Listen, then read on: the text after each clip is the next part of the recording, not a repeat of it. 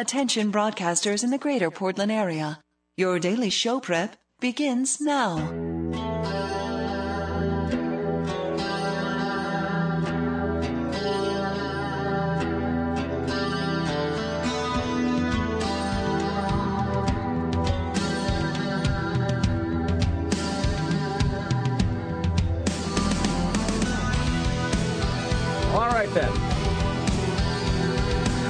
Two minutes and 17 seconds after the hour of five, and this, the month of May, the year of our Lord 2009. Thank you for coming along and making it part of your listening day.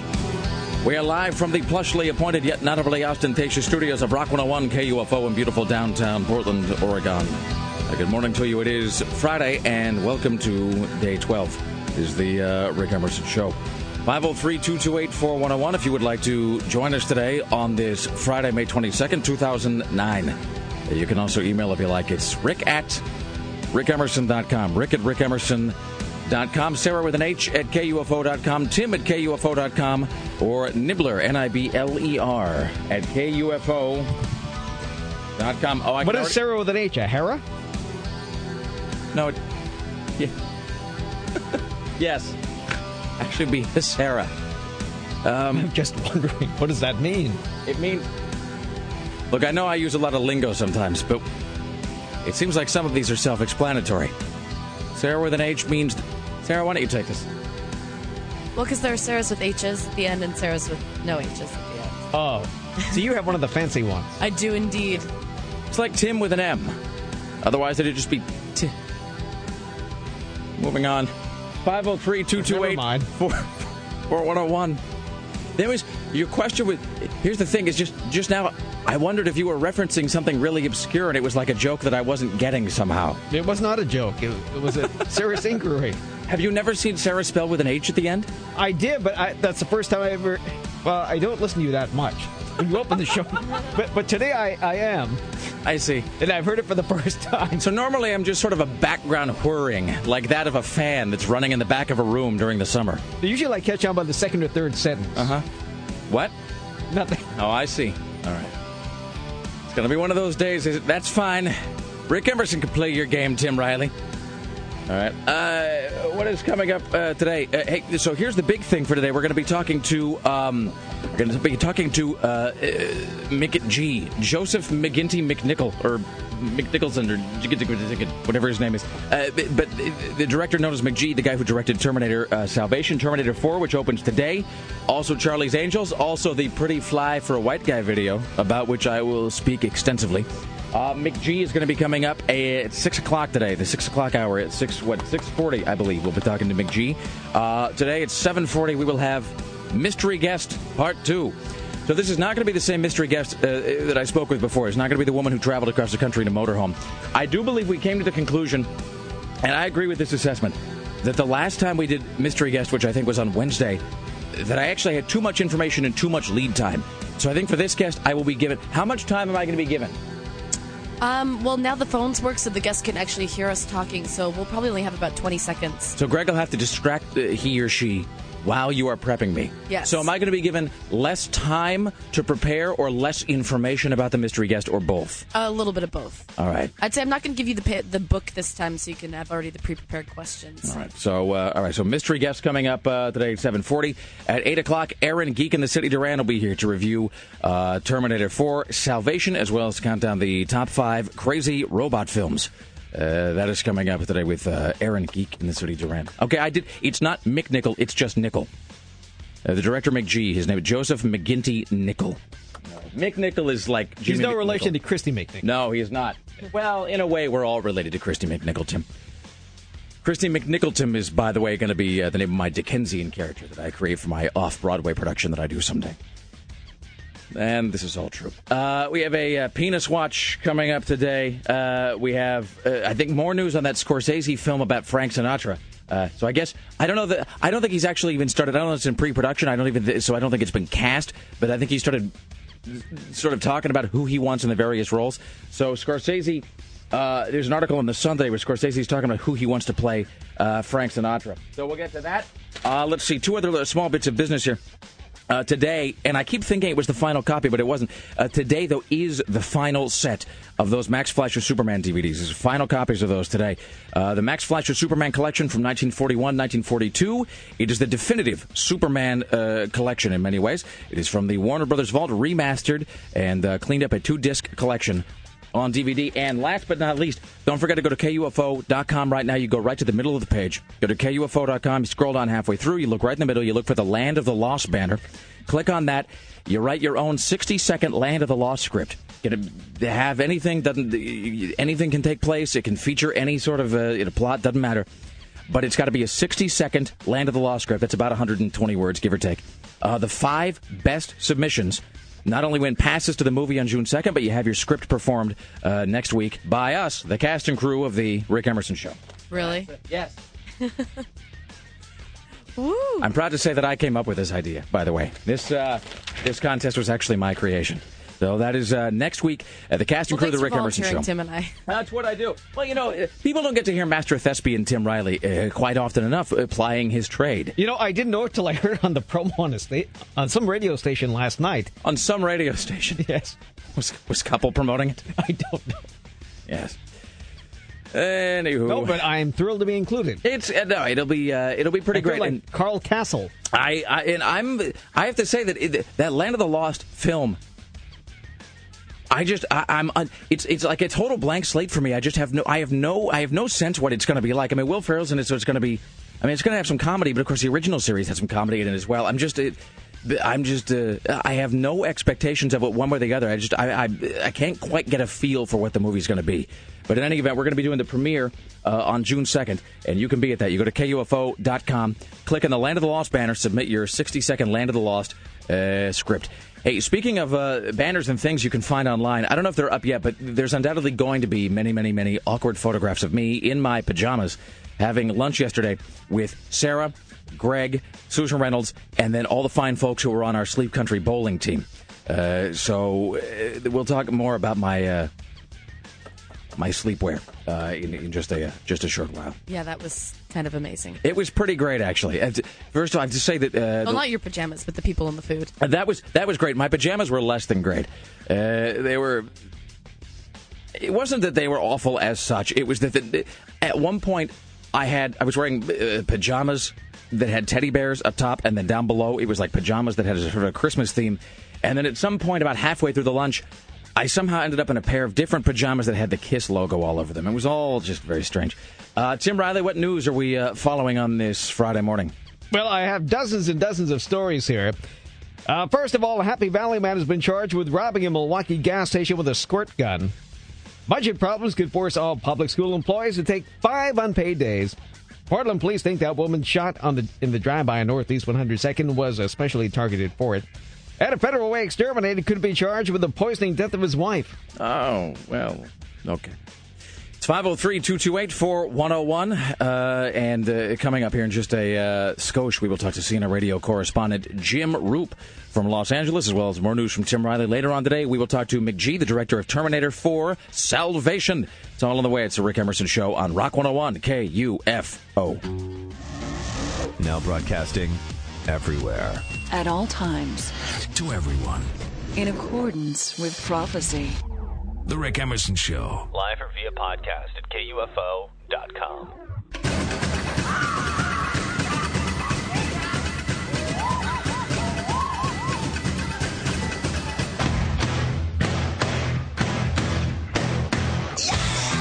It's the Rick Emerson Show. It's Rock 101 KUFO Friday morning. Coming up later on this hour, we'll talk to CNN radio correspondent James Roope, who has terrible, depressing news about your holiday commute. So be looking forward to that. Uh, later on, we'll talk to McG, the director of Terminator Salvation, and Aaron Geek in the City Duran will review uh, the aforementioned Terminator film. At the news desk, it's your personal savior, Tim Riley. In the news with Tim Riley. A man has been hurt following an explosion at a Vancouver 76 station. The man was doing some maintenance when he accidentally ignited an explosion and blew out a wall. He's been taken to Emanuel. He's not seriously injured. A Happy Valley man has been charged with robbing a Milwaukie gas station with a squirt gun. Clackamas County K9 Nero found 24 year old John Herman hiding in a shopping cart in the Winco parking lot. I'm sorry. Sorry. Doesn't that all seem to go together? Squirt gun, Winco, shopping cart. But how can you even hide inside a shopping cart? The shopping cart is full of holes. We can see you in it. I th- think Winco usually has bigger shopping carts than most places. Well, they because would- people make bigger purchases. They would have to. Yes. Uh, but I mean, is this some revolutionary new kind of shopping cart that comes with a Romulan cloaking device? I mean, it's a shopping cart, right? It's got, it's just made of like metal mesh. We can see you inside there. I mean, I guess we should thank God for the stupidity of criminals, but honestly, and with a squirt gun, is it possible that this criminal was uh, not all there uh, in a mental sense, Tim? I, I suppose so. I mean, A- and did the attendant know that he was being robbed with a squirt gun? I would think you would almost have to at this point because didn't they have that law now that the, the, the toy guns have all got to be like bright pink or something? So, all right. Well, sometimes those things just work themselves out. Here's Tim Riley. Portland police looking for a woman last heard from last Friday. 30 year old Julianne Johnson called family members sounding upset, saying one or more people was bothering or following her. She told them that uh, she would step into a bar and call them in a few minutes. Well, she never called back. Uh, she's an attractive woman, about five foot six, 200 pounds, strawberry blonde hair, with a large tattoo of a skull on her upper arm. That is attractive, Tim. Mm-hmm. To many people, I suppose.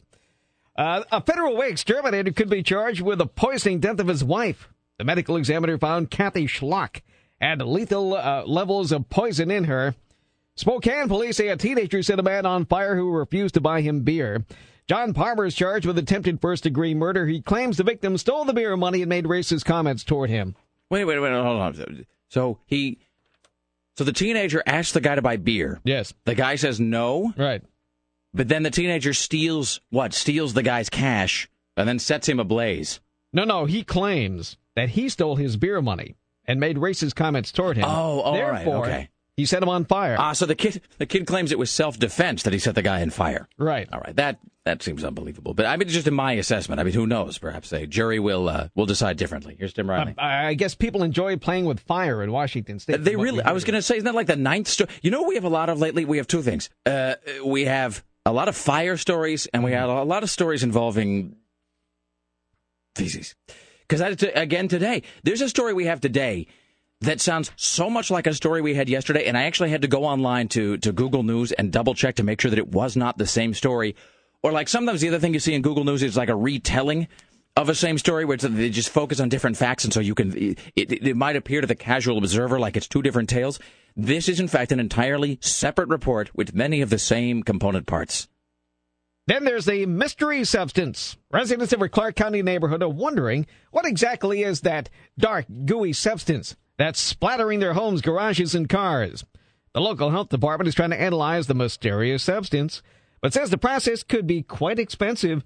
Residents have no idea what it could be. Some describe it as just gross. Others speculate it might be human waste from an airplane. What? Where is this happening? Clark County. Could be in a number of things, I suppose. So it's at the Clark County Goo Festival to to, uh, to coincide with the, the Rose Festival. They're a little bit jealous because they don't have a big tourist event going on there. Everybody, welcome to the Clark County Festival of Schmutz. That's fantastic. All right, there you go. So if you wake up and you find your home, you may find your home splattered in goo. You may ask yourself, why so much feces? I'm sorry. Here's Tim. The TSA is abandoning a $36 million airport screening program designed to foil terrorists by shooting blasts of air at passengers and sniffing for explosive particles dislodged from skin and clothing. The TSA bought the 207 puffer machines for $30 million from. GE. Scam.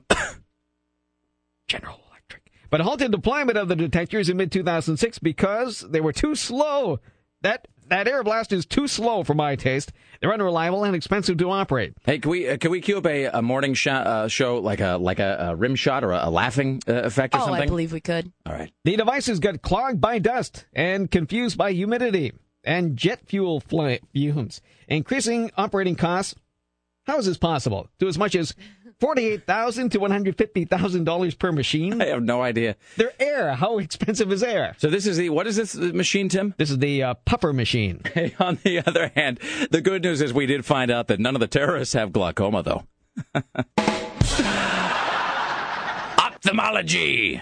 Speaking of the terrorists, President Obama said the U.S. went off course after the 911 terrorist attacks, especially with that interrogation that Dick Cheney loves so much. The decisions that were made over the last eight years established an ad hoc legal approach for fighting terrorism that was neither effective nor sustainable, a framework that failed to use our values as a compass. Meanwhile, the gargoyle at the door. I was I was just going to say I was watching CNN last night.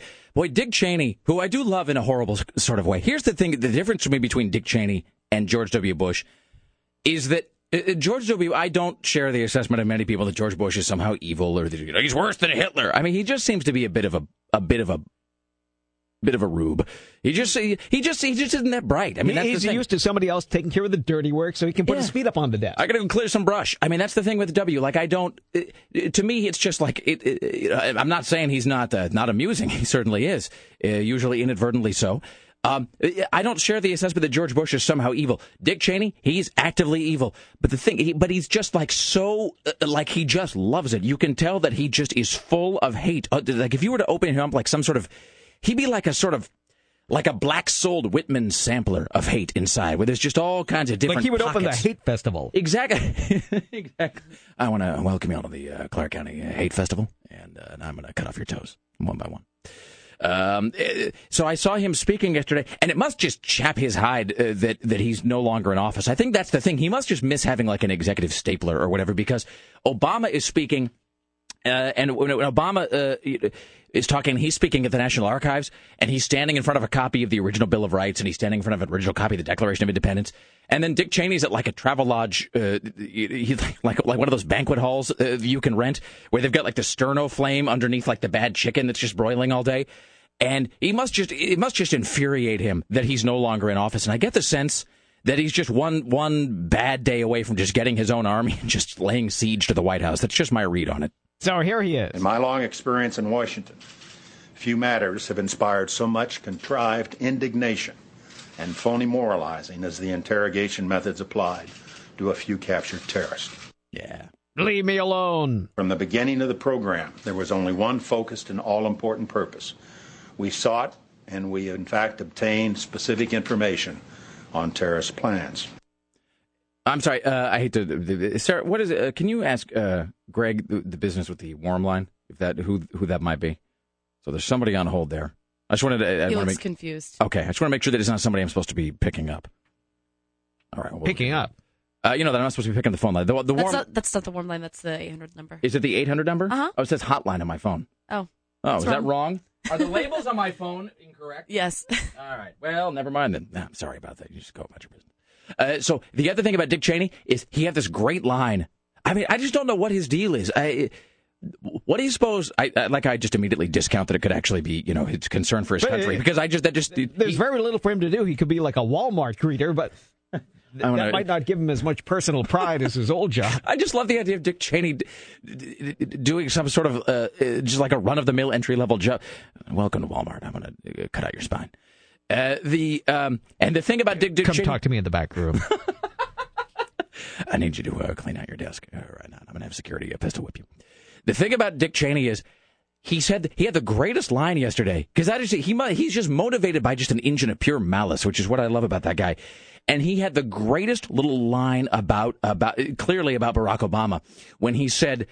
I see, and I'm going to mangle it now. Um, but he said something about, uh, you know, and I'm being lectured about values by people who are clearly in no position to discuss values at all. And you all know who I'm talking about. You know, and it was just, it was, it was very, I mean, it was like all but going over and just slapping the guy uh, upside the head. So it was, um, it's quite something. So I'm looking forward to seeing Dick uh, Cheney go even crazier.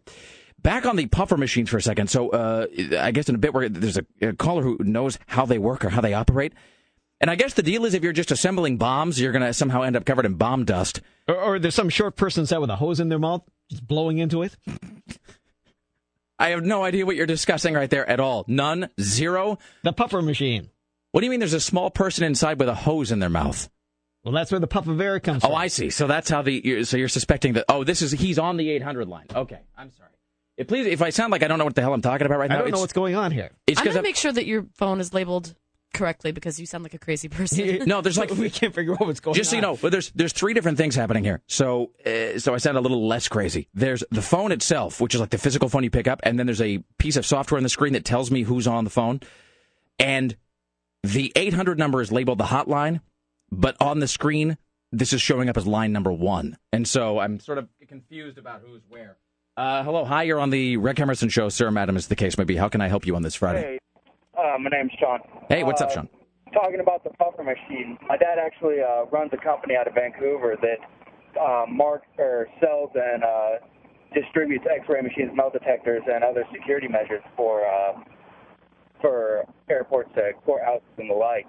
The puffer machine can actually, uh, when it does work, in fact, can detect explosives down to like a billionth of a gram. I like, but you have to put the, the the phrase "when it does work" at the beginning of it, which implies that there's many, many times when maybe it doesn't it doesn't work, or is it, or, uh, or does it work most of the time?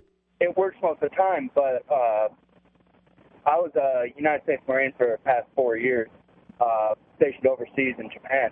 Every time I would come home, I would uh, get put in the puffer machine in uh, uh, San Francisco International and uh, let bring for plastic explosives because that's in fact what I worked with while I was in. Or is it, and is this one of those things where like, uh, you know, they say that thing about the, you know, like eighty percent of fifty dollar bills have cocaine or something on them. Is this like, is there stuff in the air or just chemicals you come in contact with, like stuff under the sink at home or whatever that might be used to make a bomb, and so that's going to set it off every time you go through the airport? It's uh, stuff like uh, fuels, uh, like uh, low-grade diesel fuel is used in the manufacture of uh, ammonium nitrate fuel oil, which is a, a high explosive.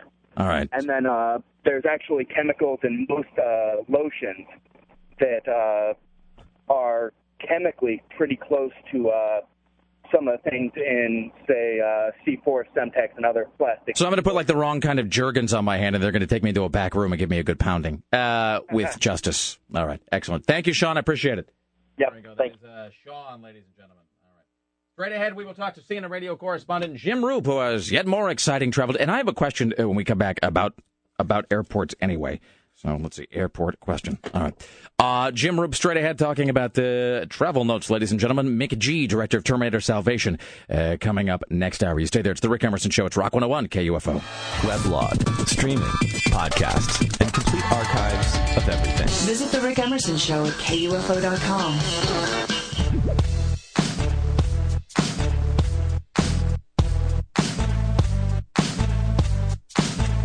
Important to know what you are, Sarah.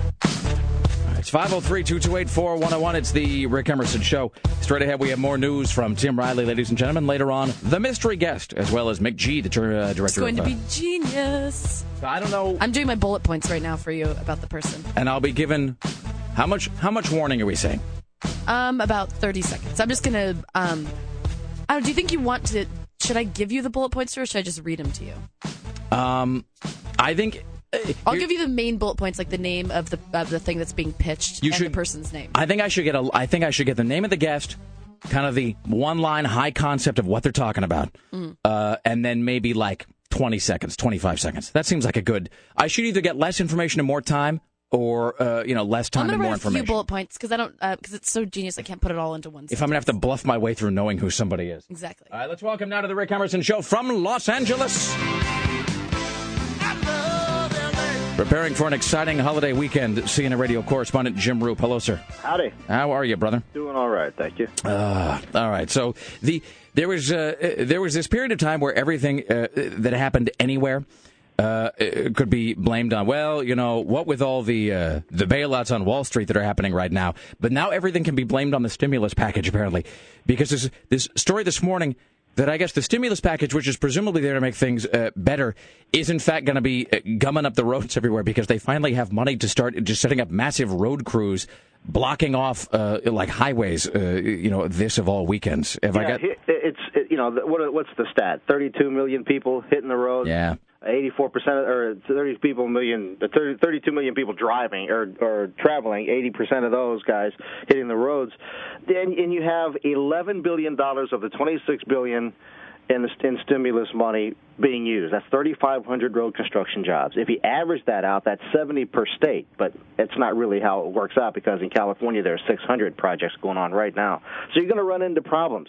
You're going to run into delays. However, Caltrans and the Federal Highway Administration says the most you should be delayed is a half hour. Uh huh. How do you, on a scale of one to ten, how accurate do you feel that that uh, that estimate really is?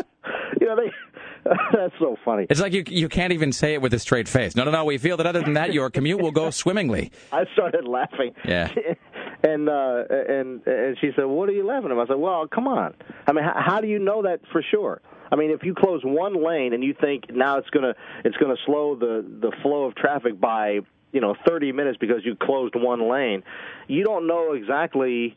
How many people are going to be traveling that roadway? No, I mean, there's so many variables involved. That, uh, but you know, that's the average, I guess. So i- if if it's going to be you know, a half hour, maybe an hour, if you know that going into it, and you just look at the fact that, you know, what's beautiful about all this road work is that people have jobs. Well, that's the, see. That's the thing. That's why you can't complain about it too much, uh, because at least there's money flowing, and there's guys out there, you know, that are, you know, as you said, that are on, on the clock in some way.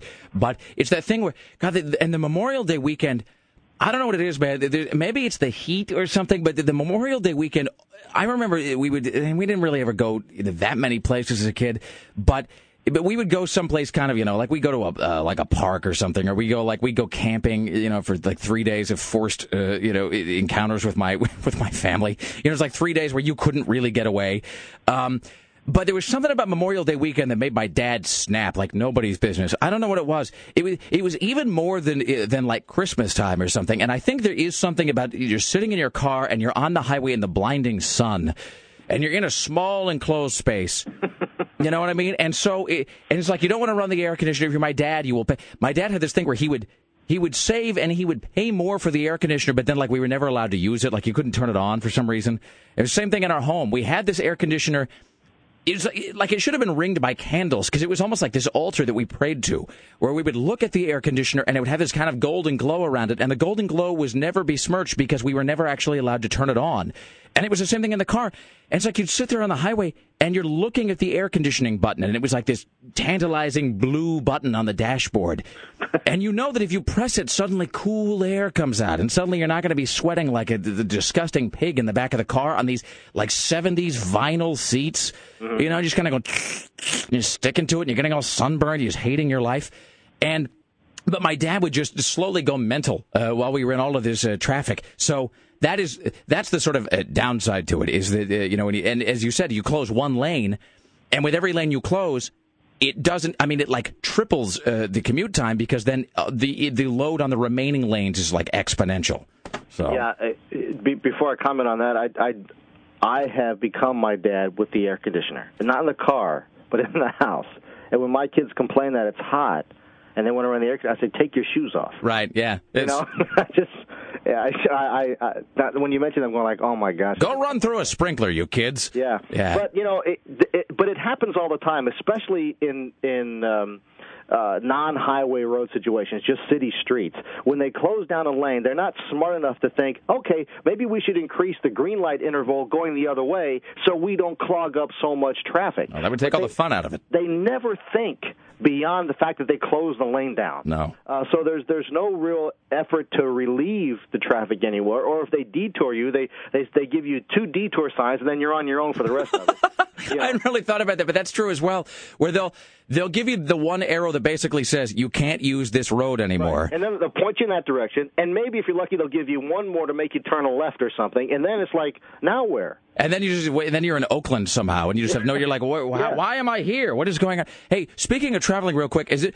Hey Tim, was it just at PDX that they're getting rid of those uh, machines, or is it everywhere? Uh, I just read PDX so far. So do you, uh, Jim, at LAX, do you have those uh, those machines you walk through that blow the air at you? Yeah. So I guess in Portland they're getting rid of these. I I forget how much it was, thirty five million dollars or some some hideous amount of money we spent on those. But I guess we've come to the conclusion here that they don't work at all.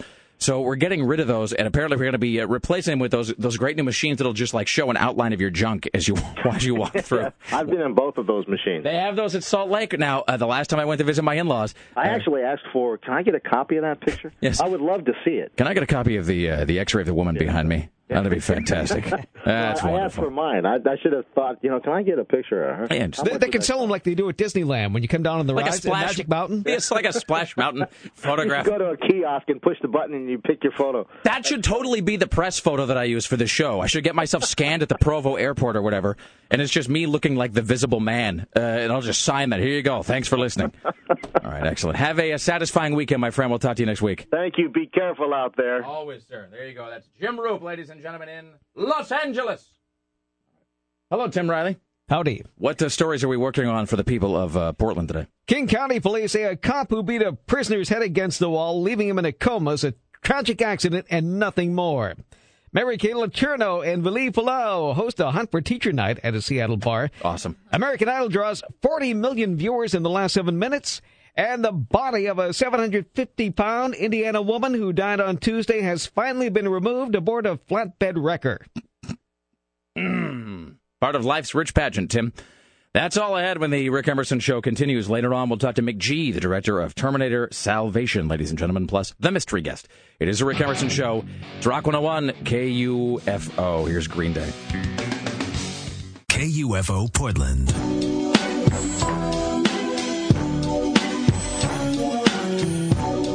All right, here's a fun fact about McG, director of Terminator 4. He co wrote the Sugar Ray song every morning.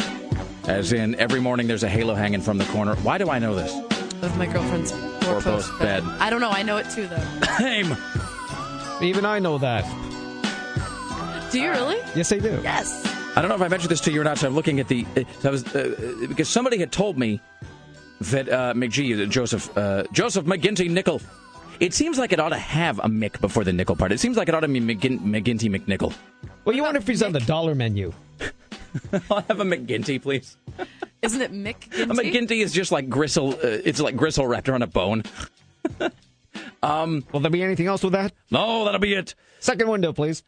Um. Uh, anywho, uh, so somebody told me that he co-wrote a bunch of songs with Sugar Ray, and I was looking at him. And sure enough, I mean, he wrote. I don't know what else he did, but he he at least co-wrote that song, which is strange. So then I found myself looking at Sugar. This is a thing you don't think you're going to do when you wake up in the morning. So I was reading Sugar Ray's Wikipedia page today for no reason. Um, and I'm looking through the the names of all of the records. You know, I really I do. Here's the thing about Sugar Ray is I kind of dig those guys just because they embrace what they are. They just know that they're kind of douchebags, and so they, they just sort of go with it. Um, but and that Mark McGrath guy is the best contestant I've ever seen on Rock and Roll Jeopardy and VH1. I mean, the hands down the best contestant ever, ever, ever. He's the only person I ever saw on Rock and Roll Jeopardy who I, th- I think could probably take me at that. Um, but they had that the the follow up record to Floored was called 1459 because everybody thought they were like 50 minutes of fame thing. Their new record, which is going to be coming out in June, the new Sugar Ray album is called Music for Cougars. So there you go. Well done. Ladies and gentlemen, at the news desk, it's your personal savior, Tim Riley. In the news with Tim Riley. The Clark County goo mystery has been solved. The dark, sticky residue that first showed up on the side of a home in Ridgefield. Well, the homeowner thought the substance may be uh, human waste. Well, they're partially correct. The mystery mess is indeed feces, but not from a human. It's bee poop. it turns out that this home is next to 40 acres of blueberry fields, and those berries come from the bees. Apparently, it's like a laxative to bees, so they just uh, hunch over in front of these homes and I do don't believe bees do. bees hunch. I don't think that's a thing that they don't have spines for. I don't think they can do that. I don't think they bend that way. I don't know. I haven't seen one close So up. the bees eat blueberries that are laxative for them, and then Yes. they poop all over everyone's houses. That's what's happening in Clark County. Yes. I thought that. Is, is there vengeance of some kind for the bee world? I thought the well, bees yes, were all, all gone. these subdivisions. No, And Th- somebody tell me this is bee territory, and they're building subdivisions. Hey, you! This is B Town. Move along. I didn't. Plus, weren't- they're small and kind of that. That's a lot. This of is a bee man's bees. neighborhood. Keep keep walking. what sort of name is anyway? um, it's the worst joke. it's lame, but it's funny. Welcome to my world, Tim. Uh, so yes. Hey, I, but I thought weren't they telling us last year that all the bees had vanished? Yeah, they Weren't came a bunch back. of idiots screaming, "No, the bees have all gone. We're going to die." And there was always honey on the shelf during that period of time. And so not only have the bees not gone, which I think we all knew at the time was made up, Mm. uh, but now there's so many of them that they can actually now extract their vengeance on humanity by, as Tim put it, squatting. I'm sorry, hunching and pooping on houses. Let's not talk about this anymore. I just it doesn't seem real. That doesn't seem possible. well, because wouldn't like uh, wouldn't you have heard about that happening before? I've never heard of that. In all my many years on this planet, I've Wait, never so heard of that. from happening. Clark County. Wait a second. So who's determined that that's the cause? Maybe someone's pulling Uh, somebody's the, leg. the Secretary of Bees, I guess, for Washington. Oh, that's a good question. Actually, how could it have it been could be the new unsolved? Jenkum. The- yeah, because like it was unsolved like an hour ago. So now it's blueberry bee poop. as we are, yes. as we are doing this, it's six oh five in the morning. So how would they even have, have figured that out? Like since we started the show today, Well, just as you're up all night reading Sugar Ray's Wikipedia, somebody's investigating bee poop. I was Tim. Not Sitting there, everyone shares eyes, your taste for early morning reading. eyes glazed over, cup of coffee clutched in my hand, reading about lemonade and brownies. How can we fault someone for investigating bees in the middle of the night? I guess, I guess I don't. I guess you can't, Tim. Mm-hmm. All right. Well, there you go, Clark County. Mystery solved. Uh, of problems could force all Portland public school employees to take five furlough days off in the next school year. That'll save the district over a million dollars a day. Well, they already said so that they they were going to cut the school day, but or cut the school year by 15 days, right? Mm-hmm. By two weeks. Yes. Which do you ever notice this? That as soon as you get out of high school, you, suddenly you think that year-round school is a fantastic idea. You're all for it. The minute you graduate, you're like that. Really, that makes a lot of sense. That idea of having that four-track school system, keep them in there all the time, little bastards. It just suddenly rings so much truer to you once you're once you're out of that place. But the, I think the school year is already now like the shortest it's ever been. Just because i think we've realized that like it's it's really pointless and so like what are, what are we keeping everybody there for? But so now it's going to be so now on top of the two weeks that they cut yesterday now they're going to be cutting five days from the teacher year. All right. So uh, Larry King is opening up his uh, private life to the public, making the talk show rounds. Uh, we have plenty of comments. He visits the ladies on The View. Sean, your wife, you guys have been married 12 years. You, 12 years. Uh, she sleeps late. no, no, she, she's a very good mother. I'm drunk. After 12 years, still that spark? But, well, I'm 75. well, uh, my get up and go got up and went. Does the word Viagra ring a bell? that don't work. I'm a heart patient. Oh, really? Oh, you Yeah. can't even take that? That's really sad. I'm sorry. Wait a minute, wait a minute. I'm sorry. Larry. Why do you assume I need it? Well, all right hey good for you larry king that was you just said it. well done okay that was actually pretty good i had no Say? Hope I mean, really, because just idiot uh, Joy Behan, Bihar, whatever her name is, is just sitting there squawking away like a poor woman's Bette Midler. Uh, and so I, I didn't think that he'd pull that out of the end, but then he did. Well done, Larry King. Why do you assume I need it? It's my ball game. so to speak. Um, So it's uh, Hot for Teacher Night at a sports bar in Seattle. Mary Kay Letourneau and her former student turned husband hosting the Hunt for Teacher Night. And this is uh, going on tomorrow night. The bar's owner, Mike Morris, says people are going to enjoy meeting her. It definitely draws a crowd that is interested in meeting Mary and Vili, and they come down and they, they when they get to meet her, they they realize what a nice person she is. Not at all crazy. The body of a 750 pound Indiana woman who died Tuesday has finally been hauled away aboard a flatbed wrecker. 47 year old Teresa Smith had been bedridden because of her weight. She was dragged out of the apartment through a sliding glass patio door. On the mattress in which she died, she was covered with carpeting. she was covered in carpet. It was the only material available in Marion County, Indiana to cover her with. Get me all the carpet in Marion County. Stat. So there was a slight delay in hauling her away, but who, who knows? Are you just, They, What was the they, they lost. I guess they lost the AAA card. Are you, are you just picturing? So they dragged her out the sliding glass door, which Probably presumably sideways. they had to remove from the tracking on the floor. So they're dragging her out on the mattress covered in carpet, like in in your imagination. Maybe it's just me because I view everything as sort of a bad movie. In your head, aren't you just picturing the frame and like where, where like the mattress is just slowly dragged into frame like six inches at a time, like. I thought you were going to go with the what's eating Gilbert Grape reference. That's what I was wondering. No, I'm just picturing a bunch of guys like just you know, but just gently just pulling it, you know, at, like one, you know, and just taking forever as for the mattress to just inch its way out the door, covered in carpet. So That's- the coroner's office helps to procure the proper equipment to handle the situation in the future, like it's going to happen again. I guess it's going to happen again. it happens all the time. What is the proper equipment? here? But here, I don't know, Tim. The it, but here's how you can tell. This is like the serial killing thing. We were talking about serial killers.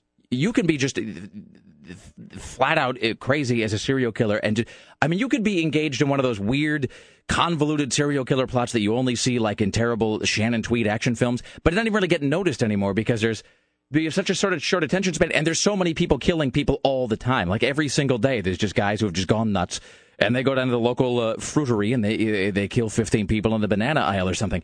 So it's hard to get noticed. It's the same thing with the fatifying of America. Because if you all remember, there was a guy named Walter Hudson many years ago, and Walter Hudson was the first. I say celebrity, but he was the first notable case of a guy who was so fat he couldn't get out of the house. And Walter Hudson weighed 1,200 pounds. And uh, he was later, uh, not parody, but represented by a character on the PJs, actually. But he weighed 1,200 pounds, and he was the guy. He died, and then they had to cut out the wall of the house, and they had to get. And he was like on the somehow inexplicably like the the third floor of a, of a like a, a Brooklyn walk up. I don't know, and so which I, I guess he must have been thin-ish when he got up there, but it was big news. I mean, Walter Hudson was a huge, so to speak, pop culture phenomenon. But now it's like you don't even really notice because there's uh, so many of these massive people who weigh nine thousand pounds that have to be buried in a grand piano case. It's just this country is just. Uh, we were talking about this at lunch yesterday. Actually, we went to lunch with um, uh, John, Jenny, Rob, uh, Mike, and Scott, who are the uh, folks from uh, the from my Sleep Country uh, uh, pajama bowl team. Because I was not there, I was in the Las Vegas and so forth. So to make it up, you know, to, to thank all the folks who kind of bowled in my stead, Sarah and Greg and Susan Reynolds and myself and uh, the, all these guys from the bowling team, we went out to lunch and I was in my pajamas. And there are, I've already started receiving embarrassing photographs, by the way. It was embarrassing just sitting next to you. Yes, it was embarrassing sitting and being me. Um, but they But was, I love that the restaurant was kind of nice too because it just made you look extra super ridiculous. It looked like they were taking one of God's special children out for a snack. I mean, there's just no no way to get around that. But we were talking about the Lloyd Center uh, food court. I forget why. We were talking about because you and I talk about it all the time. and they and, and they were like, well, you know, and I was talking about how sometimes I would just go to the Lloyd Center. Sarah and I would have have on more than one occasion. Sarah and I have just gone to the food court at Lloyd Center just to watch pregnant teenagers walk by because it makes you feel so much better about yourself. That no matter what's wrong with you, no matter what personal ailment you may have, if you go to Lloyd Center, you will see someone who is much much worse than you are. And so it is with you know this woman. So anyway, here's Tim Riley. You know, this is going to be the best weather ever for the Rose Festival. Usually, this is the worst weekend of the year. And that's why they schedule it the same weekend every year because they know it's going to do badly. But it's uh, going to be uh, sunshiny for the next, as a matter of fact, for the next week or so. And high temperature is going to be near 70. Wait, I'm gonna go camping this weekend. and so the Rose Festival. Well, this is Traditionally, is held during the worst, well, one of the worst uh, weather weekends of the year. Wait it's minute. always raining. Has the weather changed, or has the date of the Rose Festival changed? No, the weather has changed. All right, Al so, Gore. So let's so let's back up two things. One, well, wait a minute. I thought that. Uh, so wait. So this is because of. So this is because of global something or. I, I don't know for a fact. Do we no longer say global warming? I don't hear anybody say it anymore. I hear climate change. That's it. Yes. Are they the same thing? Yes. Climate change sounds like they don't know what they're talking about, so they're trying to cover their ass uh, by saying that it's changing. 'Cause But it's a good catch-all term. But yeah, see, because before they were willing to pin their no, no, no, it's warming, and now they don't really seem confident enough that it's warming. They're just going to say that's something. It's changing. There's something. It's something. It's th- th- like eventually it's just going to be like a it's, it's verbing. It's just going to be a global verbing of some kind. Where are you camping at? At where are you camping?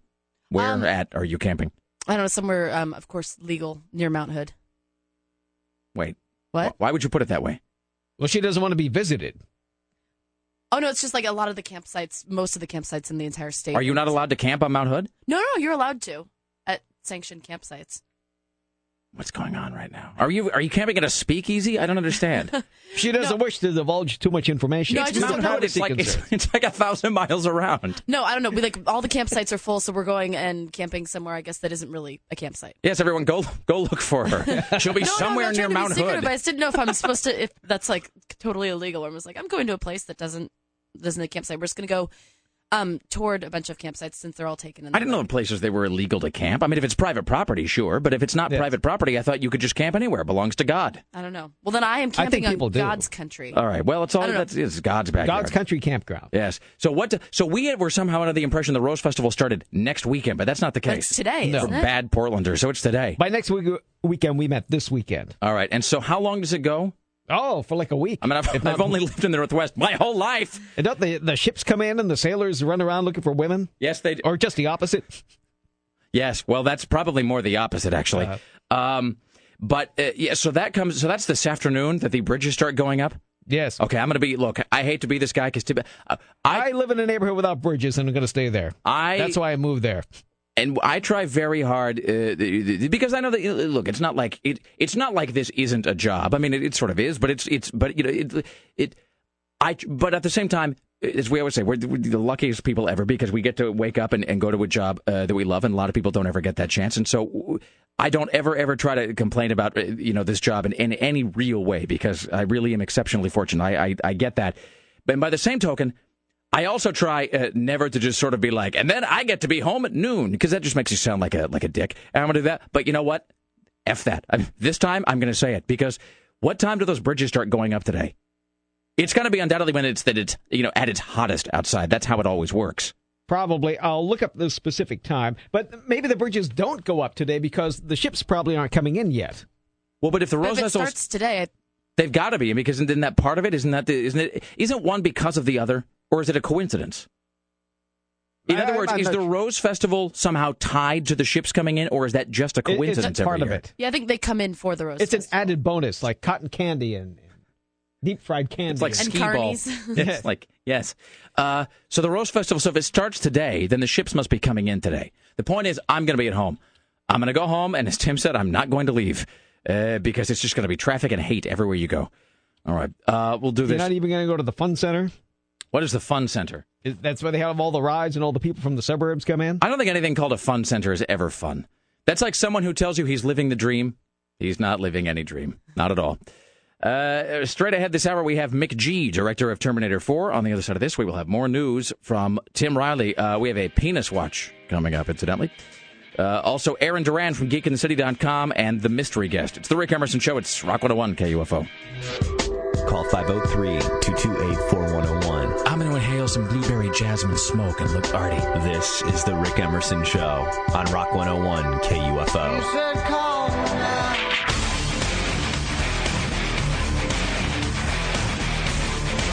No, I think that's a thing that uh, that's a thing we'll be spared, Tim. 503-228-4101. It's the Rick Emerson Show. It's Rock 101 KUFO. What kind of hideous station were you working at where you had to do a, I worked at plenty of hideous stations in my the life. Highway Death Toll sponsorship? Every hour. The national holiday death toll for this hour is blank blank. It's sponsored by Kelly's Funeral Home.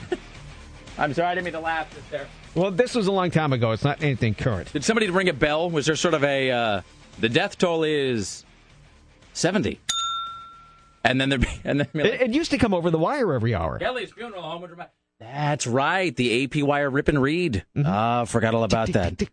Ah, boy, that's a that's a memory from way back when. I don't think they I don't think they do that anymore. No, they don't. No, that's uh, I think that is maybe one of those bits of news they've decided that people don't really uh, people aren't really curious to hear.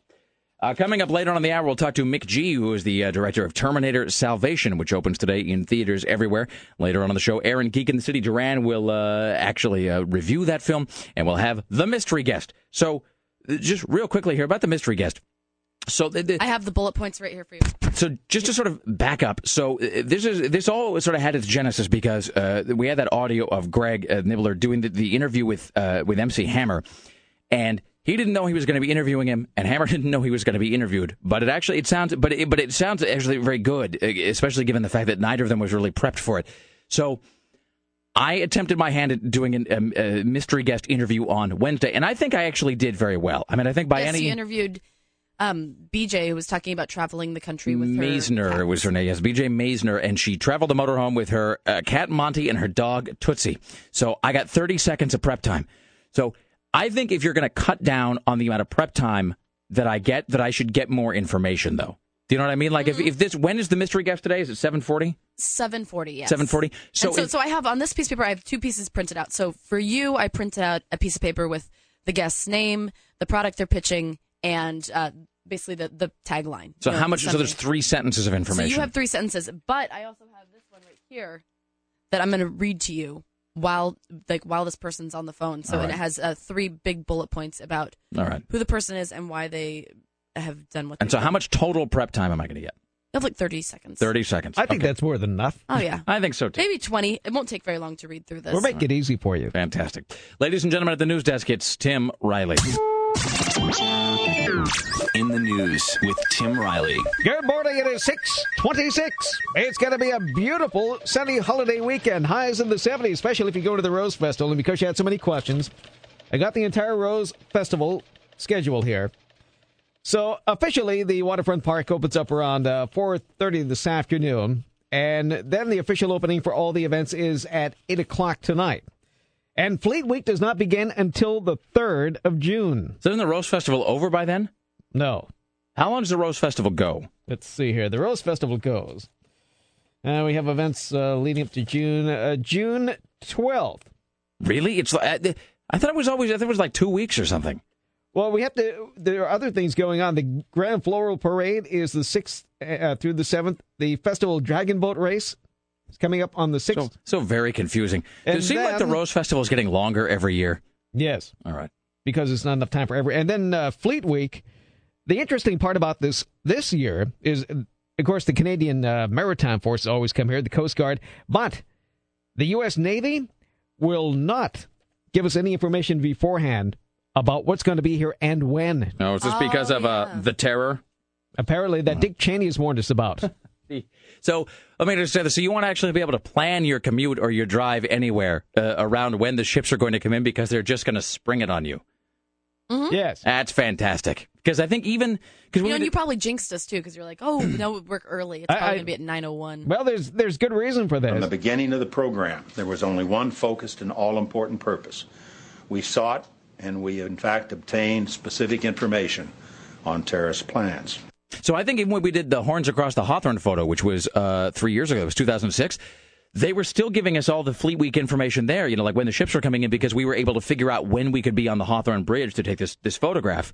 Um, we did this, this photograph of just, uh, just hundreds and hundreds of people all across the Hawthorne Bridge, and there was a listing online showing us when the ships were coming in. So it must just be this year that they've that they've altered that. The fireworks are tonight. All right. The Starlight Run is on the 30th, as is the uh, the Starlight Parade, and then the Junior Parade is June 3rd. It seems like, yeah, I mean, it, it makes So us. it just goes on forever. I was going to say, it makes us sound like cranky old people, but it seems like the Rose Festival was only three or four days long just a couple of years ago. And now it just Now it's too stretches, long. stretches on into, well, Tim, people need something to take their mind off the recession. So what better way than the endless parades and a large, gaudy, fluorescent rose downtown? Well, what do you do with somebody like Willie Applegate? You see, 69 year old Willie has been convicted of bank robbery for the eighth time. It's also the 50th anniversary of his first bank robbery in 1959. The others were in 1962, then 72, 76, 80, and 84, so he's long past due to rob another bank. And apparently, he allegedly uh, robbed one of $3,000 last year. This could earn Willie 15 more years in the slammer. He's sort of a cicada of the world of larceny. Absolutely. Then a Happy Valley man is charged with robbing a Milwaukie gas station with a squirt gun. Clackamas County K9 Nero found 24-year-old John Herman hiding in a shopping cart in the Winco parking lot. Fill in the rest here. I have I have nothing else to say except that the, any number of things inside that story indicate that perhaps he's, uh, you know, uh, maybe challenged by, uh, you know, by everyday activities and tasks. Because it seems like one of those things would Where's be the best hiding place it can possibly well, find? and where's the best place to rob? Like, why? What are you? What are you getting if you rob a Winco? Give me all of the imitation Froot Loops in those big weird No, no, cellophane bags he- that you have. He robbed the gas station next to the Winco. Wait, but which Winco is this? Oh, he didn't rob the Winco itself. No, no, no. He robbed a gas station and then ran away to Winco. But that's as any crook would, and looked for the first hiding place he could find. Please tell me And it was a shopping cart. They- Nobody will ever see me on this. I was going to say the Winco on 80 on 82nd, but that's a food for less, right? Oh yeah, Where's the, the the one nearest- right next to Gen X clothing? Yes, Sarah, and Coffee Romance. I'm not is- familiar with things on the east side. No, uh, but I, but Tim, here's the thing: is that Sarah and I are familiar enough for all three of us. Okay. It is also by the Cat and Doggy Doos. I'll, uh, I'll step aside and let you two debate this. Where the Almost Winco as good is as the on the east- MLK Fashion Plaza. Where is the where? Then where's the Winco that is closest? I can't believe I'm using one as a reference for the other. Where is the Winco that is the closest to that food for less? I don't know. Because Winco is. Didn't a you once do a, uh, a meet and greet at a Winco a long, long time ago? I'm sorry. No, we were at GI Joe's. That was at GI Joe's. Wait, wasn't No, the there was another one. Uh, the pavement was melting. What do you mean that I did a uh, meet and greet at a Winco? Do you mean like You- when I was did- between radio jobs? no, you're on the air. It was something on the west side. I can't remember what it was. No, no, no, no. You're thinking of the. Uh, you're thinking of the thing we did at Bimart, and you were there too, by the way. I wasn't there. It was a Christmas thing, and we were gathering toys for children at Bimart. Oh, I was there. and too. you were that there in a a Lincoln drugstore. Navigator. No, that was that was the the the Bimart at, at Washington Square, or was it Target or something? It was Target. All right. That was one of the. As a matter of fact, that was one of Sarah X. Dillon's first public appearances. It was she actually- was Yeah. actually an employee yet. I, I don't think it was her first I appearance. was an intern still. Yeah. Yeah, it was your first appearance uh, with the show publicly because It was on December thirteenth uh, because that was that was a Friday, and I think it was right around the time uh, that In the, December thirteenth, oh two. and the woman who was producing the show at the time was getting ready to leave, and I think that was actually We the were on the WB 32 that night. That's right. Richard Nunn was Mm-hmm. there. So, all right, there you go. It's a crash course in uh, who is the, the Rick Emerson Show. The answer is the Rick Emerson Show is a show that can't remember when we did anything anywhere ever, and I'm still obsessed with learning where the nearest Winco is because. I know there's one on 102nd. All right, so I'm just trying to figure out because you said he at first I thought he'd robbed the Winco, and No, then no, you no. said no, no, no, he robbed. The gas station, and I'm trying to think of like if that even makes any sense. Like, was he just figuring that he would blend in with the other clientele, or it's all very confused? or is it Maybe he got like in the kiddie seat and was trying to convince somebody to push him around. But that's just, and so when he ran to the Winco, like he didn't even run inside where all the people are. No. Where you could like stash your gun in the dog food aisle and then just sort of mind, you know, act as though you're shopping for something. Well, if he had a toy gun, he probably thought he could pass for a child sitting in a uh, shopping cart. I suppose. All right. Well, it didn't Riley. work. Uh, Meghan McCain is back in the news. She's going to the talk show circuit, uh, talk about the future of the Republican Party. She said the song Bootylicious helped her get over people calling her fat. When I first heard it, I was really upset. I was like, why would someone call me fat about this? And it has nothing to do with anything. And I, I called my friend in LA and she goes, girl, turn on Bootylicious by Destiny's Child. It's going to make you feel so much better. and I did. And I was like, yeah, that's right. I, this doesn't mean anything. And then I just started talking to my friends and thinking about how stupid it was. And I felt better. Kill me. Kill me now. Oh, sweet baby Jesus. Ladies, So we're just starting to hear about her. ladies and gentlemen, I give you the face of the Republican Party. Oh my God. I hope to God she just keeps getting more and more confident. This is the first one. so I, I guess we can expect more from her. Uh, well, she As the clearly. Republican Party changes for the better. Oh, I love They- it. She loves the sound of her own voice. You Yes, know, she does. but we love to hear it too. But the, you know, but why? They, you know why they're doing this though? This is a little bit of a political chess. They're navigating. They're maneuvering her out front to try to blunt uh, the the um, um, you know the, the the forward motion of Sarah Palin. That's the thing.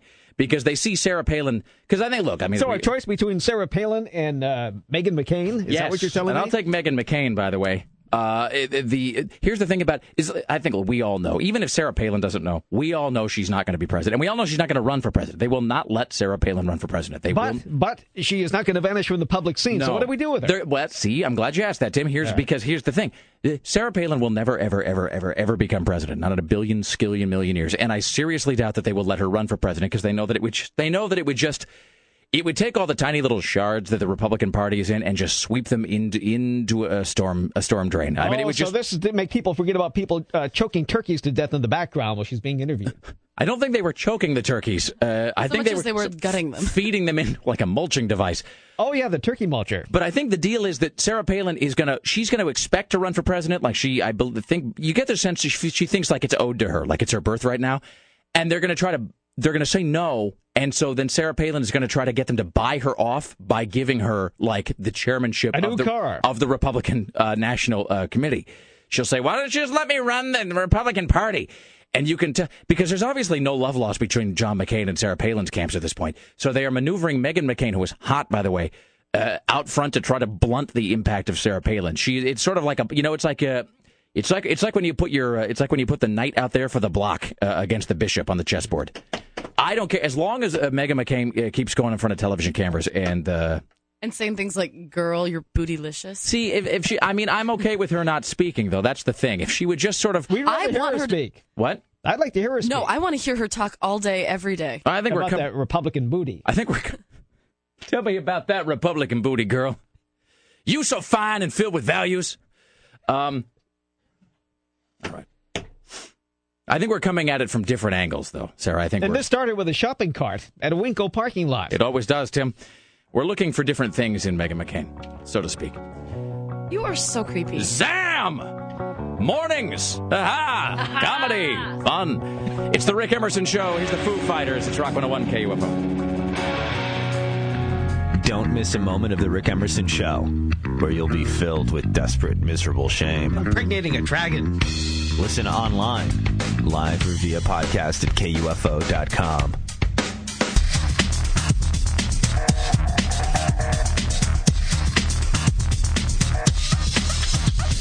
It's the Rick Emerson Show. It's Rock 101 KUFO. Thank you for joining us. It is 503 228 4101. It is Friday. It's welcome now to the Rick Emerson Show. It is a real pleasure to uh, speak with McG, who is the director of Terminator Salvation, which opens everywhere on planet Earth today at this very moment. Uh, McG, how are you doing, sir? I'm doing well. How you doing? I am. Uh, I am rolling, as uh, as uh, Doc Holliday would say in Tombstone. Um, I'm going to come out right out of the gate with a big nerd question because it's. Uh, second. You came right out of the gate with a wonderful film reference, so right there, maximum respect. oh, excellent. Well, see, let's see. There you go. See, I should just end the interview now. Just go out on top. Wrap up. Thank you. Portland, Oregon, you're awesome. Uh, so, uh, the big uh, sort of uh, geek question about uh, Terminator Salvation. If you're doing anything that involves time travel on any level, do you just at a certain point uh, you just have to embrace the fact that it's it, it, it, as Linda Hamilton's character actually says, I think in Terminator 2, that if you think about it, it would just kind of make you go crazy. That it seems to have all of these paradoxes. You just have to sort of plunge on ahead. That's incredible that you asked that because we literally brought Linda Hamilton back to be in this picture and do some recording because she leaves these tapes behind. So her son has the information to fight the future war. And she says that, geez, a person could go crazy if you thought too much about this. And you just said it. You're the first interview that I've been a part of where someone made that reference. And we put that in the picture to take some of the headache out of the fact that time travel is hard to understand. And in the interest of staying away from that headache, we don't really deal with time travel in this movie. The first three movies are present day movies with Terminators coming back in time, and our movie is after the bombs have gone off. It's the future, 2018. It's post Judgment Day, and we watch John Connor become the leader of the resistance. And I love those becoming stories. When you become Batman, you become Neo, you become Spider Man, and this is the becoming of John Connor, and Christian Bale's the man. Um, without asking you to give anything away, obviously, you just there's a hundred uh, things that just sort of popped into my head when you were speaking there. But one of them is the entire him becoming the hero, and there's that whole you know the the the Joseph Campbell, the story arc, and the hero with a thousand faces, and all of that. And does would you say that there's i mean is there conflict uh, within him because he is such an iconic figure but not really seen a lot in the you know uh, you know in terms of what he becomes it's just alluded to um, is there an eternal struggle do you think within within connor about whether he accepts this mantle Absolutely. And I mean, you got a guy who's been given a destiny they didn't ask for. And that's kind of rough. And sometimes you wish that bullet would just find you and you could be relieved of that tremendous responsibility. And seeing how he navigates that is pretty much what the story's all about. But it's also about this character, Marcus, played by this new guy, Sam Worthington, who in about three days' time is going to be the biggest thing in, on the block. He's uh, very exciting. He's in Jim Cameron's new movie, Avatar, in fact, right after ours speaking of uh, just bringing it full circle. And his story is about a guy who's given up on himself and given up on humanity, and then he wakes up in this future world and he discovers the value of himself and the value of his fellow man. And that's why at the end of the day, our movies, it's a real story. It's not just about things blowing up and robots attacking. And of course, there's tons of that too, but uh, there's a story at the heart of it. We're talking to McG. He's the director of Terminator Salvation. Opens today. Is it is it uh, daunting to to depict in reality what has only been shown briefly in the previous film? Something that's just alluded to. Uh, no, I mean to me that's what made it worthwhile. I didn't want to make a fourth Terminator movie. I needed an original point of entry, and it was the future war that seemed exciting, and obviously that piqued all of our interest growing up on those pictures. And then I started talking to the futurists about what the world would look like after the bombs had gone off, and you study Chernobyl, and we invented our own film stock, and we went to great lengths to make it feel very real. And we didn't just lean on computer-generated stuff; we built everything, and brought in the great Stan Winston to build all the robots and do it for real. So, you know, you get Christian Bale breaking his hand when he smacks it up against the metal of the robot, and you get that tactile reality that comes off the screen and, and I think rewards the audience. Is is this? Uh, let me ask you this. Actually, I'll, I'll step back for a moment. So what is the movie that made you want to make movies yourself? What lit the, the the fuse for you as a filmmaker? Well, it's funny because the first two Terminator movies played a huge role in that. The first one, I was real young, scared me. It's effectively a zombie movie. Schwarzenegger starts operating on his own eyeball, and I just sort of lost my mind, even though I loved it. And then the second movie, I mean, how many sequels proved to be better than the original? Right. You probably count them on one hand. taking the guy that was the bad guy in the first one, making him my bodyguard in the second one. Pretty inspired flip. So you know that and Robert Patrick's head coming apart and reanimating itself just made me say, I got to live my dream and go for it and become a filmmaker. And I was uh, nearly kicked out of the house because I come from a very academic family. When you uh, when you deal with an established property like like Terminator as a director, do you on on some level do you have to run it through a filter of of what might James Cameron do since uh, it, it, the genesis is in that guy's head? Yeah, I went down there to kiss the ring and talk to James Cameron. I mean, I'm a hugely influenced guy by what he put forward. And uh, it's funny. I said I, I'd, I'd like you to know what we're doing, and I'd love your endorsement. Said, I can't give you my endorsement. I don't know what you're going to do. I don't know if it's going to be good or bad, and I reserve the right to like it or not like it. And I said, All right, I reserve the right to like or not like Avatar, your new movie. And we both sort of giggled and shook hands, and he went on to tell me the story about how he felt following Ridley Scott after Alien when he made the second mm-hmm. Aliens picture, and he hadn't really done much at the time, and people thought, well, who's this guy Jim Cameron think he is following Ridley Scott? But he knew he could honor the mythology and keep the story going, and I think we're all very happy that he made Aliens. That's a pretty wonderful movie, and just seeing people come out of the theaters now a couple times, they're they're, they're loving this movie. It's really really exciting, and I, I hope Jim's satisfied and just feels good. You were talking to McG, the director of Terminator Salvation, opens today. Um, you know, obviously, at certain points, uh, you know, X amount of drama kind of swirling around. Uh, you know, whatever happens or doesn't happen on, on the stage, and that can kind of take away from can kind of take away from the, the focus on the film. Does that, in a way, make you just sort of buckle down and just like you know, F it, I'm going to blow the doors off and we're going to, you know, it just makes you more focused and more intense, more determined to just make this movie just a blowout? Absolutely. I mean, you know, with Christian, he's a very intense guy. And I think that's why we all respond to his movies because he gives everything he's got. And, uh, you know, everybody has a moment where if you were mic'd and it was taken out of context, it would sound a little funky. Certainly, you know that being in radio. Absolutely. When you guys go to break, and I'm a very fiery personality, I always talk about if I had a mic on me, I would have been in prison long ago. and Christian was just in character, and I got him real fired up to do a war scene and that was uh, a real violation that somebody would leak what should be a private moment on set, which is a bummer for all of us. But uh, the simple truth is, the guy's the best guy you're ever going to meet. He's totally dedicated to his wife. He loves his kid. He doesn't have any Hollywood assistant or drive around in a fancy car, drives around in a pickup truck.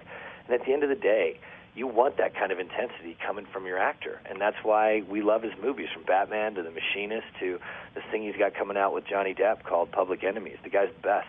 As uh, as much as I would like to end this on another uh, righteous tombstone reference, I guess I have to end it on, on the nerd foot again. Uh, is it is it true that you are uh, doing, or you think about doing uh, an adaptation of uh, "Do Androids Dream of Electric Sheep"? Well, no, because that effectively became Blade Runner. I just gave everybody that book to read to get their head right for this. I gave everybody two books. I gave them "Does the Android Dream of Electric Sheep." and "The Road" by Cormac McCarthy, just to speak to the world we were trying to create. So. I like to really do a lot of prep, and I'm a Philip K. Dick fan, and uh, yeah, Blade Runner's pretty masterful, so I wouldn't mess with that. All right, yeah, that's because I somebody had told me that, and I thought it just it rang it rang so odd to my ears.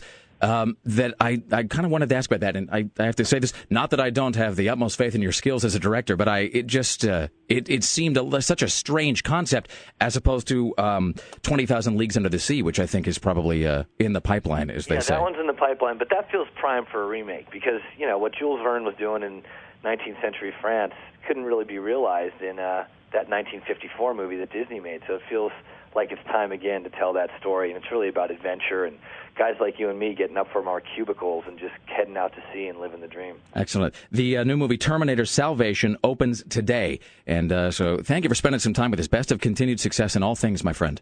Hey, delighted to speak with you, and thank you. All right, thank you, sir. Ladies and gentlemen, McG, director of Terminator Salvation. Greg, you want to uh, pick that up and uh, clarify that all went well? Awesome. Cool.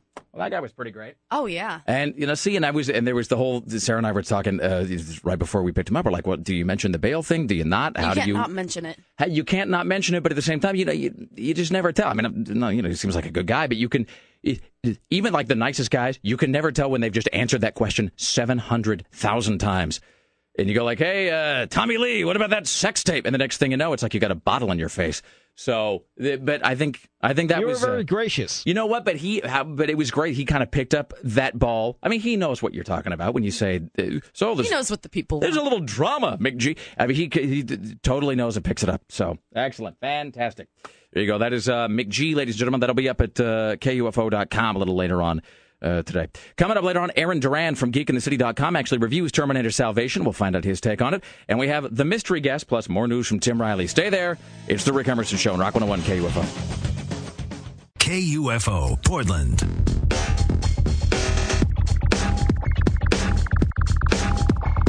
It's the Rick Emerson Show. It's Rock 101 KUFO. Thank you for joining us today. Uh, that interview with McG will be posted at KUFO.com here in just a uh, just short while, ladies and gentlemen. Coming up later on, Aaron Duran from GeekInTheCity.com reviews Terminator Salvation and counts down the top five crazy robot films. Uh, let's see. We'll also have the mystery guest this hour. What, 745? 745. Let me ask you this. Is the mystery guest from the radio TV interview report?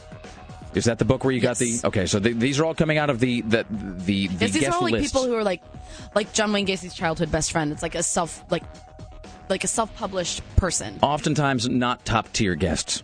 perhaps. Oh, well, it's all in the mind of the. I'm just. I mean, it's all relative, but I'm saying uh, to the casual, to the outside observer.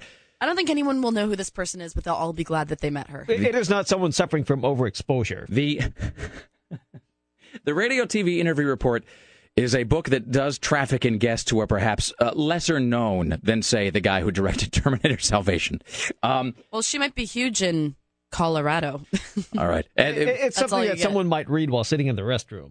I suppose if, if there was nothing else around, I think the only time I've read the radio TV interview report in, in the restroom was literally there's just absolutely nothing, like not even a filled-in crossword puzzle to stare at. I love it. You can always tell the sign of a good book when there's clip art on the front. And by the way, the- Patti Davis is their sort of marquee guest on the cover of this month's radio TV interview report The- because uh, you know because I guess her because her last name uh, is Davis, but she's how does that even work? What she's Ronald Reagan's kid or is she Nancy Reagan's kid or both? Both. so why is her last name No, Davis? I, I Maybe think it- she's married. No, I don't think that's true. I don't think there's Mr. Davis. I think Patti Davis. I thought I thought she was uh, on on the. Uh, I thought she was on the softball team. See, I no might- matter what they do, people still don't know anything about her. Say, shouldn't I know at this point? She's been in Everybody the should know. public eye for like 50 No years. wonder she's on the radio TV. Maybe we interview. should book her and you could ask her if she's on the softball Hey, team. you play a lot of field hockey. Uh, by which I mean, I do you- guess it's just meant to be that way. All right, ladies and gentlemen, at the news desk, your personal savior, Tim Riley. In the news with Tim Riley. Good morning, 705. Going to be a sunny holiday weekend. Going to be sunny for the next week or so. I High won't see temperatures it. in the 70s. I'll be hiding inside. I won't see any of it. I don't blame you. A dead man has been found in the sidewalk of Old Town, stabbed to death. The body found early this morning in Northwest Davis, and apparently it's a report of a stabbing. Officers taped off the scene. They blocked Northwest Davis between Naito Parkway and Second Avenue during the investigation. They're interviewing witnesses, searching the area. Two people have been detained by police for questioning. The investigation is ongoing. That area is freaky. I rode my bike bound by there yesterday when we were going Right. downtown for lunch, and I saw like um like these two crazy drunk homeless people like beating each other up, and then I saw because it's right where the Max track is, like right next to the old Metro building. Well, it's a weird confluence of, of worlds there because it's all kinds of homeless people, but then from Friday evening to like early Sunday morning, it's like Dushonia. Uh, it's like the Baghdad of Portland. Yes, yes, it is. Um, but and, you know, and then you get those, you know, those like you get the full on like goon patrol down there on the weekends, like all those club guys. Oh, yeah. uh, they're all like named Antonio, uh, and they and so it's it just it's like the strangest combination of of you know of, uh, clashes of styles down there. Speaking If you of, call it style. speaking of, of homeless uh, people, whatever happened to that Dignity Village place? Does that still exist? Well, well, it's still open. I, I, I don't think there are any vacancies. But I mean, no. But I People uh, tend to stay where they are at the moment. You can check in, Tim, but you can never leave. The, but, but I mean, is it still in existence? Because wasn't it like right down here by the station underneath the bridge at one point? And then they I were thought talking they about moved it to a I thought dump. it was under the Broadway Bridge. to a dump. We're moving you to a sewer. Please pack your things. Uh, I think maybe somebody, and I think it might have been me, suggested that we just put it on a barge. Uh, you know, just sort of kick it out to sea like one of those garbage scows that they have on the East Coast. I guess I don't really care all that much. As long as look, as long as it's not in my backyard, Tim, that's what matters. There's uh, Tim Riley at the news desk. Listen to this. Mean people are putting thumbtacks on the bike trail at Springwater Corridor. A lot of people ride Oh, bikes sons there. of bitches, really? Yes. hmm that makes me angry. That's that a, should make everybody angry. and I look. I know that I'm not much of a bike rider these days, but you know what? Uh, back when I uh, treated my body with respect, that's a great place to ride your bike. Oh, I love it. And you Well, can, so far they counted 60 tacks. That pisses me off. Some, whoever did that ought to be beaten savagely with a with a with a pipe. And here's the worst part. Now children are getting hurt, hmm. which means we're going to have to do something now because somebody was walking around barefoot and they stepped on tacks. Oh, Uh, I never walk around barefoot for that reason. well, I've learned never Ever. to walk around barefoot ever. No, I, had to never. go to the foot doctor yesterday. Or is that why I didn't want to point out that you're stumping your way around the hallway again, limping like Tiny Tim? Well, I had to go back. Tiny Tim. Uh, you know, it's an unfortunate coincidence. I'm sorry. Uh, but You know, I've heard that before. I didn't. That was accidental. I, anyway, Funny, are you? No. that never works. No, anyway, I had to go back to get my foot checked again because I, I, I told this story a long time ago. I made the mistake of once, just once, going barefoot in Vegas Oh no, no, no! around what, what I thought was a sparkling pool area. Sparkling with glass. Uh, well, Sparkling anyway, with disease. uh, so uh, yes, uh, things started growing on my feet, and then they have to be burned off with acid. Well, I had to go back again because they didn't get all of it. So they said this time it's going to hurt a little more because we have to burn a little bit deeper. so Burn a little bit they deeper. they taped me back together, so now I'm waddling like a penguin for the holiday weekend. They taped me back together, so I'm waddling like a penguin. Mm-hmm. That's great. So kids, don't go barefoot ever. I never do, and I don't know why that is. I was talking to my wife about this. the Just other day. once could ruin your life. I have this whole Mister Rogers thing. I do. Do you? Let me ask you, that, you guys. When you go home, do you change clothes the minute you get home? Yes. No, no, no. I have to stay in work mode until I'm ready for bed mode. Really? No, that's it, because that, cause that's how I have to separate my sleeping into shifts. So I will, I will stay there and like go into my living room, like read a book, watch TV and stuff, and I will only change into my pajamas when it's time for a nap. I don't even mean changing into your pajamas. It's just changing into different clothes. No. See, I, I, I do because I go dog walking. Yeah. See, and I just have this thing that the the instant I go home, uh, I- I change clothes for some reason. I don't know why, that is. I don't know Like, now that I think about into? it. Just like a different variation. What I- a black T-shirt and jeans. I mean, the same thing I have on Wait, now. so you're wearing that, but I'll go home and I'll put on a different shirt and jeans. and then you eventually take a nap anyway. So you have to yes. change to be at home by yourself. That's a weird thing now that I think about it. I. I don't know why I do that. Um, but I change clothes. But it is like it is very much a Mister Rogers deal. But here's the thing. But I but I cannot stand to be barefoot. Uh, I just can't. And my wife asked me about that. Like not even in the living room. Like at home, I will wear. Do you Uh, sleep with your socks on? uh, sometimes because my Oh, feet I get can't. well, my feet get my feet get a little cold, and they always have. Uh, so that depends. Like during summer, though, I mean, that just depends on whether it's cold or not. Because even no matter how warm the room is, somehow my feet are always uh, they're always a little on the chilly side. So I'll wear socks sometimes, like during winter when I go to bed. But um, but I'm just like around the house, I can't be barefoot, so I will have socks and shoes on to the, uh, up until the moment I go to bed, and I take my shoes off right before I go to bed. Uh, you know, I'll get dress, undressed for bed and I take my shoes off then, and I keep my shoes on the rest of the time. I don't like to be uh, barefoot in the house. I don't like to be. It makes me sound crazy, but I don't like to be barefoot on carpet, on linoleum. I don't like to be barefoot at all. Sometimes I'll just have my socks on. You know, like if push comes to shove, I can walk around in socks. I despise being barefoot, Oh, I much like less it. outside. God, the idea of being barefoot outside is just it freaks me out, and I, it makes me sound crazy. Uh, Now that it, the crazier and crazier, actually, the more I talk about it. But I and I now don't. I'm kind of freaked out to go back to the stripper pool this weekend and walk around in bare feet. Oh no, you're going to be it. Covered in up like fungus. me. have to burn your toes off. They- They'll burn you with acid like they did with me yesterday. It's no picnic. You know, there's a woman who works here. I won't say who it is. Uh, so Has fungus on her feet. no, well, maybe no, yes, Yes. No. Well, you know that for a fact. yes, Okay. no. Uh, the but yes. Anyway, I have this whole thing about not liking to be barefoot, but this woman we work with, I I think I've told Loves- you about her. Loves bare feet. No, well, you know she she uh, you know what she cannot do? She cannot walk on lumpy grass. Did I tell you this story? Lumpy grass. You know how like sometimes there's a lawn, like if somebody has a front yard that's really nice, let's say in Tim's neighborhood, and the grass is very lush and it's smooth, and you know not smooth, but you know what I mean. The grass, the surface is very even. The ground, the lawn in front of their yard is very uniform.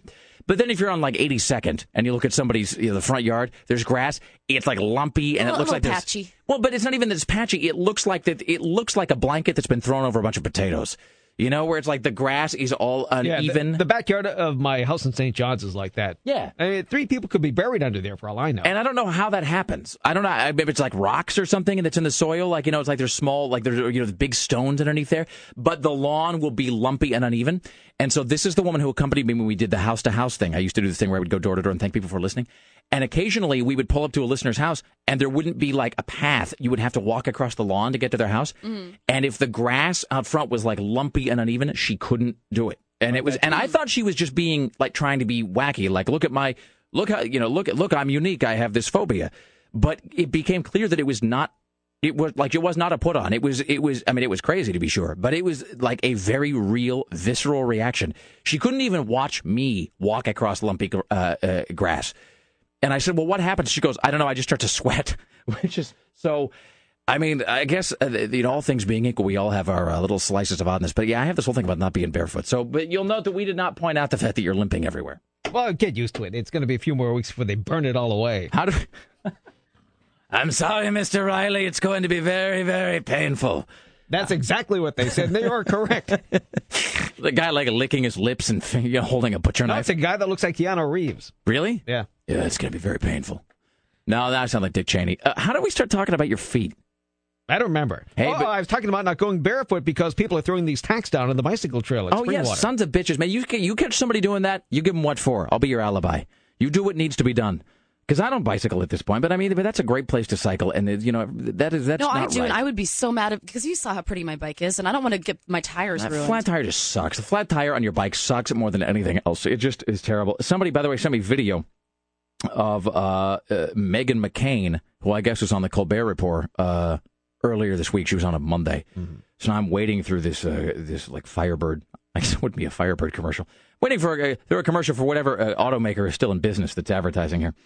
So I'll have to uh, watch this uh, during the break and see if she's hot here. I'll do a quick headline then when let's uh, do it. Uh, uh, one man in uh, Battleground apparently was driving too fast on Northeast Manley Road when he crossed into traffic and went off the road. They discovered he wasn't breathing. They instructed bystanders how to uh, bring him back to life, and he was flown to the hospital. They're investigating the incident, but they believe alcohol and speed on Manley Road is what got him into this. Excellent. Hey, by the way, I got two things. One, Rick, Patti Davis took her mother, Nancy Reagan's maiden name. That's what I thought. All right, so there you go. There's that. Maybe she was not fond of Ronald Reagan, or maybe she figured, is she a uh, a liberal, Tim? Probably one of those Hollywood types. I see. Well, that uh, then it seems to uh, it stands to reason that she would shun the family name. And then, I, speaking of that, I just got this, uh, this spam. You want to talk about a group that chose their name badly? Would you like to join the CCRKBA? Yes. What did they do? More than anything, I it's uh, I don't know it's some it's uh, it's the Citizens Committee for the Right to, to Keep and Bear Arms. It's one of those Obama's going to come take my guns uh, groups or whatever. But I, it seems like a, better name than that. That's a completely non-intuitive name. It looks like I'm being asked to join something Soviet, if I do say so. Uh, straight ahead, more from Tim Riley at the news desk at 7:40. The mystery guest, ladies and gentlemen, Aaron Duran uh, from GeekInTheCity.com will be here at eight o'clock to review uh, Terminator, Salvation, uh, and uh, and uh, whatnot. It's the Rick Emerson Show. It's Rock 101 KUFO. Broadcasting in ADHD. He treated me like a dirty whore. Hey, free sex. The Rick Emerson Show returns.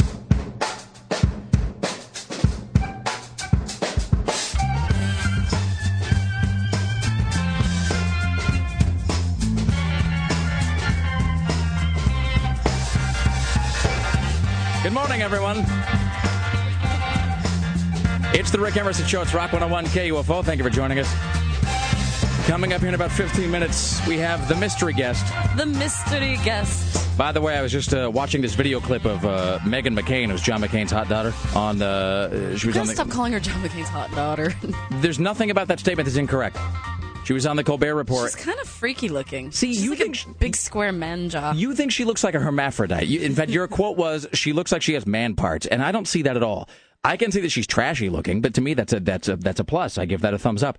No, I'm sorry. There's just something about her that is mannish. Like she, it looks like um, a man with makeup on. Well, I would say Can that you she's see got it? no, well, not as such, but I will say this: I will say that she's got a bit of a fuller uh, uh, figure. And so, but th- th- because of that, she, um, I think th- the way that they have, I say with all my mad makeup skills, um, I think that the way they've done the makeup on her face, I think that they are trying to accent like her jawline and they're trying to make it smaller than it is because she's got a bit of a full face. Mhm. So I think but that's what you're a full seeing. face. It's a big jaw structure. See, I don't see. See, I compare everything to Jessica Simpson. Uh, Jessica Simpson's the gold standard for trap jaw, and th- th- she doesn't have that uh, nearly to that degree. And oh, Meghan totally has a gnashing jaw. and a, a gnashing jaw. she's about to grind up metal. I'm just uh, distracted by the fact that she's so uh, so obviously uh, just uh, just, just dirty what? in every way. Is What? That she's bootylicious. Yes, girlfriend. Tim Riley is at the news desk, ladies and gentlemen. Oh wait, I'm sorry, my my fault. Are we doing the? Are we revealing the mystery guest identity to the Yeah, audience? Let's do a couple headlines with Tim, and then you're gonna have to leave the room, and Nibler's right. gonna come in so we can uh, tell the audience. All right, here's your personal savior at the news desk. It is Tim Riley. Wait. In the news with Tim Riley. Good morning, everyone. It is 727. It's Going to be a beautiful, sunny holiday week. As a matter of fact, it's going to be sunny all the way through like next Wednesday or Thursday. Daytime highs in the 70s. Downtown crime wave. Uh, first, we have another shooting. This is not downtown, but a little bit further than that. In the 900 block of North Ainsworth Street, Cops responded to a report of a shooting shortly after 11 o'clock last night. The victim, a man, was taken to an area hospital. His condition is not known. Then a man found stabbed to death in Old Town. Northwest Davis closed out between Naito Parkway and 2nd as the investigation continues. Was that this morning or last night? Uh, this morning. Stabbed to death. Then we have uh, other things to talk about, like the Happy Valley man charged with robbing a Milwaukie gas station with a squirt gun. Clackamas County K-9 Nero found 24-year-old John Herman hiding in a shopping cart in the Winco parking lot. Every time I hear this story, there's just more questions that aren't answered. Like how how do you let a guy rob you if he has a squirt gun? That is true. Well, a lot of squirt guns can look like real guns.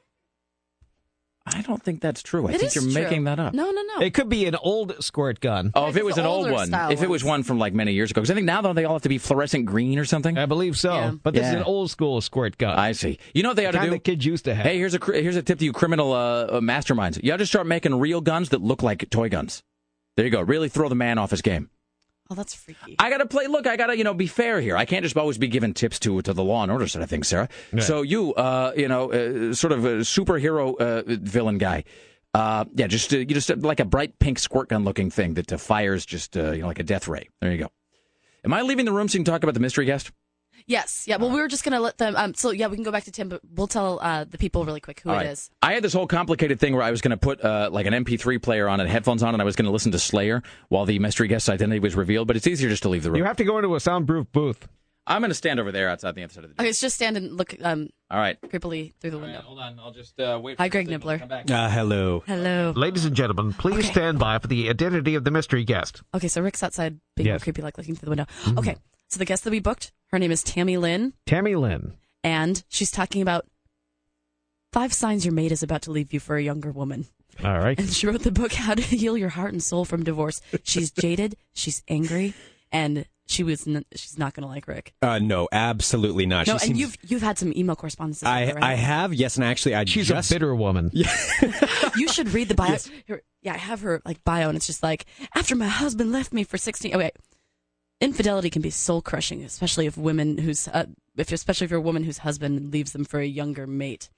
So uh, that Rick's does it. gonna I'm taking my cat in the trailer and go go cross country. Yes. All right. Yes. So that's that's who we will be calling. it is going to be incredible. It's going to be incredibly amazing.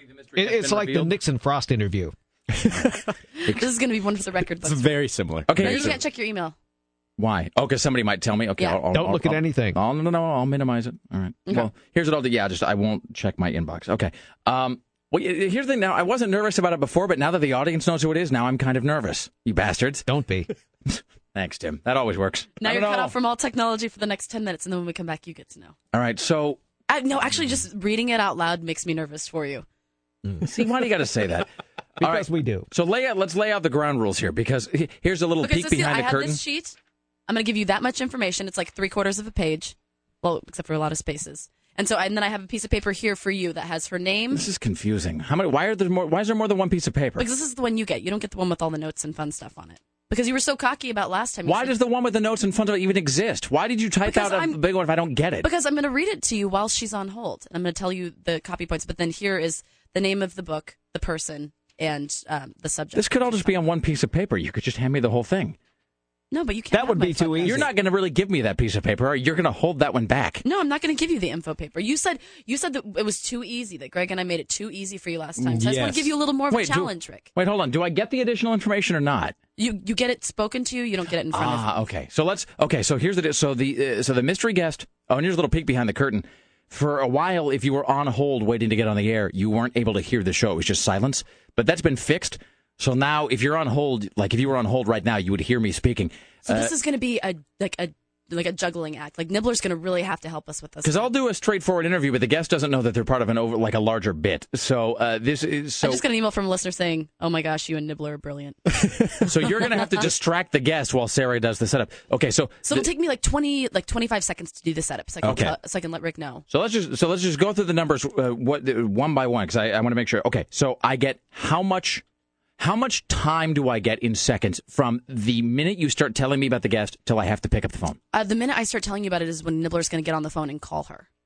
Well, I should, I'll probably have her on the phone even before yeah, that. he should have her on the phone way before that Okay. because otherwise So it's going to I be would awkward say waiting it'll be- around. I'll give you all the information, then you can take your notes. uh, Like thirty seconds. All right, thirty seconds, uh, and then I get uh, th- that bullet points. You're going to hand me some bullet points, and you might throw me a couple other uh, things out loud. Yes, I'll tell you. I'll tell you some things out loud, but I'll give you All right. the information so that way she can properly pitch. and I got to do, and the interview's got to be three minutes long. three minutes. Yeah, and I need the bell so that we can. All right, and is the name going to be difficult to pronounce? No, Okay. it's very easy. All right. Yes. Well, let's do uh, one more news story here, and then we come back. We'll do the uh, mystery guest. Here's Tim Riley. Well, all right. Well, Jon Stewart had Larry King on his program. Okay, th- that's it. I'm calling CNN, and I'm going to ask them to b- book us Larry King. We deserve Larry King. Well, you know they booked TV people for us before because we, mm-hmm. you know, we, we were with it. Well, Okay, and Steve Castamom's like his good friend now. I'm all over that. Okay. So he calls Larry King a degenerate. Oops, hang on. It's my problem at my end. He calls Larry, Larry King. King a degenerate. I didn't realize until I read this, you are a degenerate. Because you, that's not true. when I see you on television, I think, what, what a, a lovely man. He's an interviewer. He- he's all that. You don't skill. exactly. You don't think to yourself, gee, I wonder what he was doing in 1973 at four in the morning. this book, this book shows you're lucky to really be I not- alive. I, I know degenerates. but, but I have never been a degenerate. For example, I go to Las Vegas, I bet horses. I like horse racing. Mm-hmm. It's fun. You ought to try it, John. In fact, you could be a jockey. Oh. Yeah, he could. Okay, Larry King's got more spark than I give him credit for. I think that maybe CNN, that TV show he does, I think I've kind of forgotten uh, that he was, you know, he's a radio guy for a long time, and that doing that, you know, the Well, they of. give him the, the cards of the same questions regardless of what guest he has. And you know, when you do the radio, it's different because you're, you're basically, uh, I hate the word improving because it makes you sound like you're some jackass at a comedy club, uh, you know, like, like in uh, Malala. But, um, you know, but I mean, but you're just making it up as you go along to some degree. It is, it is, You uh, have more time. Yeah, it is improvisational where you are, it's a little bit seat of your pants. And that does give you a certain quickness that Larry King still has, obviously. Um, I, I'm going to ask CNN. It may not happen. It, it- he may be too, too, he may be too big for us. But I'm going to ask CNN if we can, if we can get Larry King because he's And pushing why that is book. Larry King on everything? Oh, is it because of the book? Yeah, he's got that It's new like book coming out. His doing- memoirs Everybody owes just Larry. King a favor. Yeah, I mean, and he's, you know, he's he's really pushing this new collection of memoirs. All right, uh, just They I'll don't say you, no to Larry King. leave you with this. It's my ball game. so to speak. Um, All right. Uh, so when we come uh, back here, the mystery guest, ladies and gentlemen, later on, Aaron Duran will be here at 8 o'clock to review Terminator Salvation. We'll count down the top five crazy robot films. Tim Riley has more news as well. It's the Rick Emerson Show. It's Rock 101 KUFO. More of The Rick Emerson Show in mere moments. Wow, to appreciate that girl, you really got to put on your meth goggles. Only on Rock 101 KUFO. It's the Rick Emerson Show. It's Rock 101 KUFO. Thank you for joining us. Who's excited? Oh, it's me. You haven't looked at your email, have you? No, no, I uh, I almost did, then I stopped myself. So I don't think anybody would ruin the surprise. Nobody would tip me off. So the mystery guest coming up here in just a moment. Uh, I will have 30 seconds uh, notice. Okay, Greg has her on the phone now. Okay, I will find out with 30 seconds notice who the guest is and what the guest is talking. It's a woman, what she's talking about, uh, and then I will have to conduct a three-minute interview with this guest. And I have my bell, so every minute that goes by, you'll hear a. Excellent, fantastic.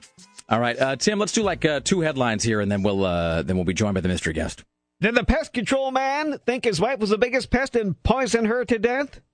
We'll find out. That dark, sticky residue that's showing up on homes in Clark County has been identified. It is species, but it's not human. To whom does it belong? All right, Sarah, are we uh, starting the countdown now? Yes, all right, so Greg's second. Okay, are you ready? Okay, yes. Who is the mystery guest? you today will be speaking with Tammy Lynn, who's talking to you about Five signs your mate is about to leave you for a younger woman. Ah. The book is How to Heal Your Heart and Soul from Divorce. She wrote the book after her 16 year marriage fell apart because her husband left her for a younger woman. You are an awful person. Tammy wasn't able to clearly see the signs of unfaithfulness because they were obscured by her busy lifestyle. So she'll reveal how to spot the warning signs of adultery, such as when your husband asks you to make changes to your appearance or makes new friendships that don't include you, and how easy it is for your husband to walk out on you and leave you penniless. You can be just like Oprah. Tammy Lynn, How to Heal Your Heart and Soul from Divorce Five Signs Your Mate is About to Leave You for a Younger Woman. going to kill you all and burn your bodies in a trash bin. All right, that's great. Best of continued Tammy success. Lynn. Is that her full name? First name Tammy, last name Lynn. Tammy Lynn. All right. How to heal, heal your heart and soul from divorce. Five signs your mate is about to leave you for a younger woman. Is that the subtitle? That's just what the, Uh, that's the subject. of the article is. How to heal your heart and soul. Okay, let let Greg know that whenever. All right. Uh, mm, I'm gonna kill you all. All right. So uh, and so It's forth. 7:45. It's seven morning. Just keep just keep doing the time check. It's 745. Yes, it is, Tim. It's the Rick Emerson Show uh, on Rock 101 KUFO. Let's welcome now the author of the book, How to Heal Your Heart and Soul from Divorce, uh, Tammy Lynn, joining us now on the Rick Emerson Show. Uh, Tammy Lynn, how are you today, Tammy? I'm good, and yourself? Uh, I am fantabulous, uh, Tammy. It's a, it's another glorious morning in Portland, Oregon. The birds are chirping and the sun is shining, and all is right with the world. Plus, it's a holiday weekend, so it makes it even better. Well, that's true because you know then I get to sleep in, which uh, you know I don't get to do enough of that. So, uh, what uh, uh, what is the uh, one lesson uh, that you would like people to to come away from your book with uh, that uh, that uh, perhaps wouldn't be be obvious? The one thing they they might not think they're going to learn that they learn. Well, the fact that you're actually going to be okay after your divorce, my book really focuses quite a bit on the emotional process of getting through, you know, the uncertain time that you're going through the divorce. And a lot of times it's really hard to see that it's you're going to be okay. But actually, I found that my life is so much better actually post divorce. So I had to hold on to that hope. Now, uh, uh, why? Uh, now, this is obviously uh, uh, to some degree this is drawn uh, from lessons you you have learned as you've gone through uh, uh, uh, challenges in in your own life. But um, is the book only about dealing with the the the baggage of um, of uh, when your your mate leaves you for a younger woman, uh, or these lessons that you could apply to any sort of divorce uh, scenario? It's actually any sort of divorce scenario, and I just have, I guess, certain experience, unfortunately, in that area because my ex did leave me for a younger woman. However, the book truly would um, be pertinent to anybody who's going through the divorce. Uh, divorce. It's really trying to help people through that really sad time, that really uncertain time in their life.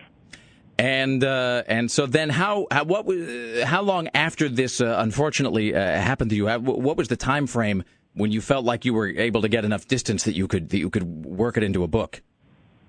Well, I actually wrote the book about a year after my ex left me. However, eh, um, one of the things I say is that truly the timeline is really up to the individual in that as far as healing, because some people can heal immediately if they take the time and effort towards really, you know, actually committing to healing. And some people, it can be years and years and years, and they're still stuck in that, you know, old patterns of behavior. So I really think it's up to the individual and their level of commitment to healing and getting better. So what's uh, maybe uh, one of the less obvious signs uh, that uh, that your mate is about to leave you for for a younger woman?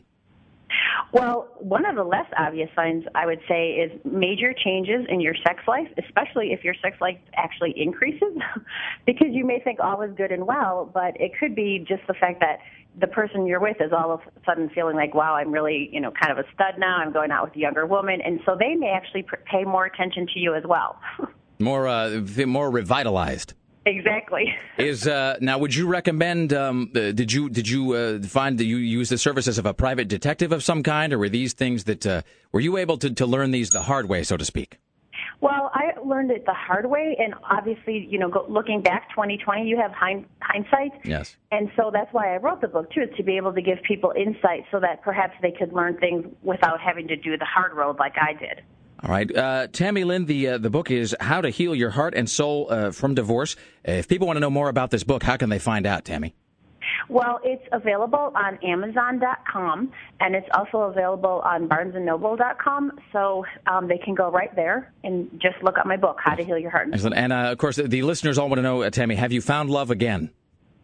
Yes, actually, I have um, found some very wonderful people that I've been dating. I'm not remarried at this point because um, I enjoy my life right now, and I'm, I'm not eager to go ahead and, and hook up as far as marriages right now. But yes, I have found love, and actually, that's one of the positive things. Is even though the divorce rate is quite high in this country, the flip side of that is that there's a lot of available people at any age. So that's the good part. Excellent. Uh, the uh, every cloud does have a, uh, a silver lining. I'm told. All right, uh, Yeah. Tammy. Thank you so much. the The book is How to Heal Your Heart and Soul from Divorce. You have a great holiday weekend, Tammy. You too. Thank you so much. Thank you, Tammy Lynn, ladies and gentlemen, uh, author of How to Heal Your Heart and Soul. For you are an awful person. You are a terrible person. You are going to be tormented by the guy with the horns and the stick just for the longest time when you die. I found that very amusing. Be sure to And let Tammy, be sure to let Tammy know that you you found it to be uh, that you found it to be. comedic. You are a terrible person. It never in my wildest imaginings would I have thought that that was the book. You are a bad, bad woman. But you know, it's going to sell a million copies now that she's been on the show. I like. You, you can be the new Oprah. I just like to think that I'm a Isn't it nice kingmaker in that all way. these years I can still surprise you? Yes. oh wow, boy, there was there was. I have never seen you. I'm sorry, I need to control myself. Hang on. I, I just sensed that there was just I've was never just. seen you so uncomfortable. Well, it was just. I just sensed that any, any there was just it, landmines everywhere. There, I was just. It was fraught with potential disaster. Uh, Have you found? You Have you think- Oh found love again? What kind of a retard asks? Have you found love again? Me? That's who. Jesus. Well, I think that's a question on the minds of many. Uh, and then, of course, all the here's the other thing about doing that is that all the questions that first come to mind, like when I see this five signs your mate is about to leave you for a younger woman, when you first see that, like all the questions you want to ask, you realize you can't because there's obviously a certain amount of bitterness in in Tammy. Um, understandably so, perhaps. But all the stuff you want to ask, like, so what does she look like? Uh, you know, what do you look like, Tammy? How did it? How did you find out? Where is he living now? Is he happy? Uh, like all the things you want to know, just the, the sort of uh, human nature questions that come to mind. Well, then you should bring it back on again. Yeah. Like I like I wanted to ask like has he subsequently left the younger woman for an even younger woman? But it's like you can't ask any of those questions because I sensed that she was Yeah, and I'm the bad person. You want to ask those questions? I'm saying I, but I didn't is the point. Uh, I didn't ask them because I didn't want to be rude. But this is and this is the good one too. P.S. Like the I one. this is the good one. remember how I told you next week we Greg and I found. Um, Oh, here's another thing, by the way. Even though you fed me this before, you told me, like, you know, Tammy, you gave me some of the bullet points from the book, like the emotional ramifications of being a stay at home mom. This one, how easy it is for your husband to walk out and leave you penniless. Note that I didn't ask that either. Again, I didn't ask any of those questions I just said because I don't want to be a jerk, but human nature is human nature, and so those are the things you immediately think of. But I didn't say, so what's it like to be left penniless, Tammy? Please, please tell our, our audience who wants to laugh their uh, their morning away. well, you should have been like that was went a lot better than I thought it would because her emails were very a little, brisk. little brusque and a little, uh, a little uh, pointed, perhaps. You came across as very caring. Well, it's because Rick Emerson uh, is a And sympathetic nurturing. person. Tim, I have empathy.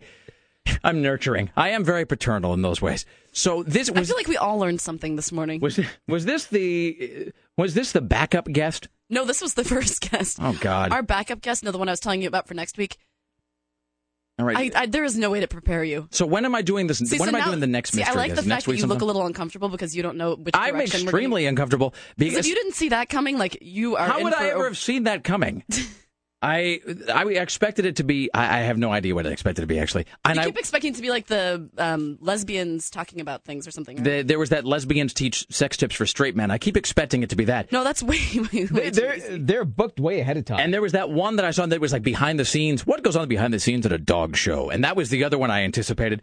The uh, I will say that I wasn't nervous until I knew that the audience knew who it was. Because like with the last mystery guest, it was like they we were all learning at the same time, and so there was solidarity. Now it's like Rick Emerson out on the open road by himself. Jesus. All right.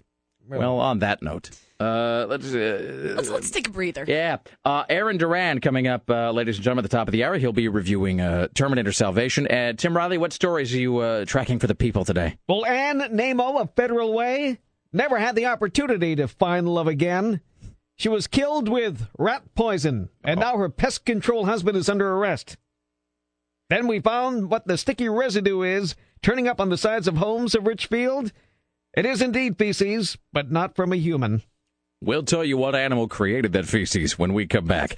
It's the Rick Emerson Show. It's Rock 101 KUFO. Awful. KUFO, Portland. Okay, I don't know. Uh, it, whatever it is, it's not right on a teleprompter. I don't know what that is. I've never seen that. What don't you f- understand? I can't read it. There's no, there's no words on it. Sake, man, you're amateur. There's no words there. To play us out. What does that mean? To play us out. What don't you get about it? I don't know what that means. To play us out. What does that mean? For f- sake. To end the show? Think for one f- second. All right, go, go. In five, uh, uh. That's tomorrow, and that is it. No. In five. All right, let's go again. Four, three. That's tomorrow, and that is it for us today. And we will leave you with a. I can't do it. This is the second time that he doesn't. We'll do give it live. Let's go again. We'll do it live. Do it live. I can. I'll write it, and we'll do it live. Seriously, man, you and me, we're f- done.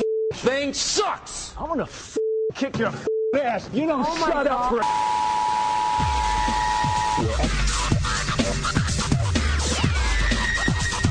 It's funny because it's true. It's the Rick Emerson Show. It's Rock 101 KUFO Friday morning. Thank you for joining us. 503 228 4101. Uh, some bits of business to get through here. Don't forget, you go to uh, KUFO.com right now. Look for that Land of the Lost banner that's right in the middle of the page, about uh, halfway down middle of the page. Look for the Land of the Lost banner. You click on it. You submit your own 60 second Land of the Lost script. That's about 120 words, uh, give or take, at KUFO.com. So you do that right now. Go to KUFO.com.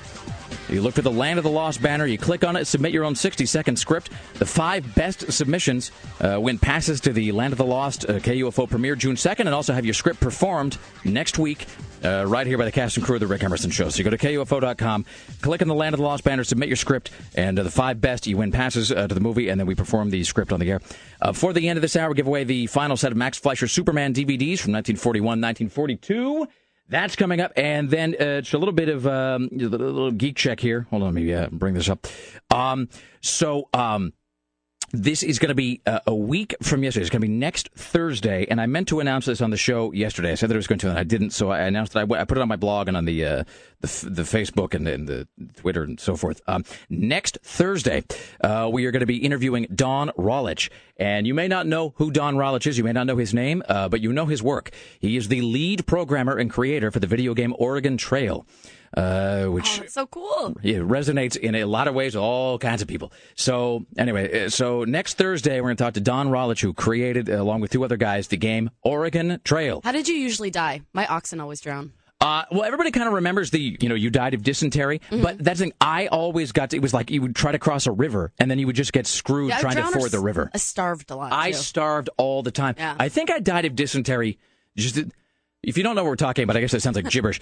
Um, Oregon Trail was a video game. We'll talk more about it next week. But a video game came out in 1981. I think is the first time it came out, and it was a game. Not even not really a role playing game as such, but it was sort of an adventure game. But it was originally mainly text, and you were.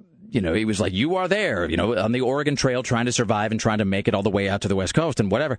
But it, it, be, it got a lot of popularity, and I thought it was just a Northwest thing, and it, it's not the case. Uh, when I was at the out at Northwest 32 and I was taping Outlook Portland, we were having a discussion during the break, and everybody on the floor crew for the TV show had played it, and they were like in their mid 20s, and they were everybody was from a different state. Somebody was from New York, somebody's from Florida. They all played Oregon Trail.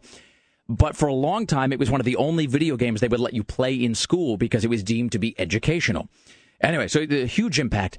Uh, and so uh, we located the guy who is the lead author of the game Oregon Trail. We're going to talk to him next Thursday. That's going to be uh, fantastic.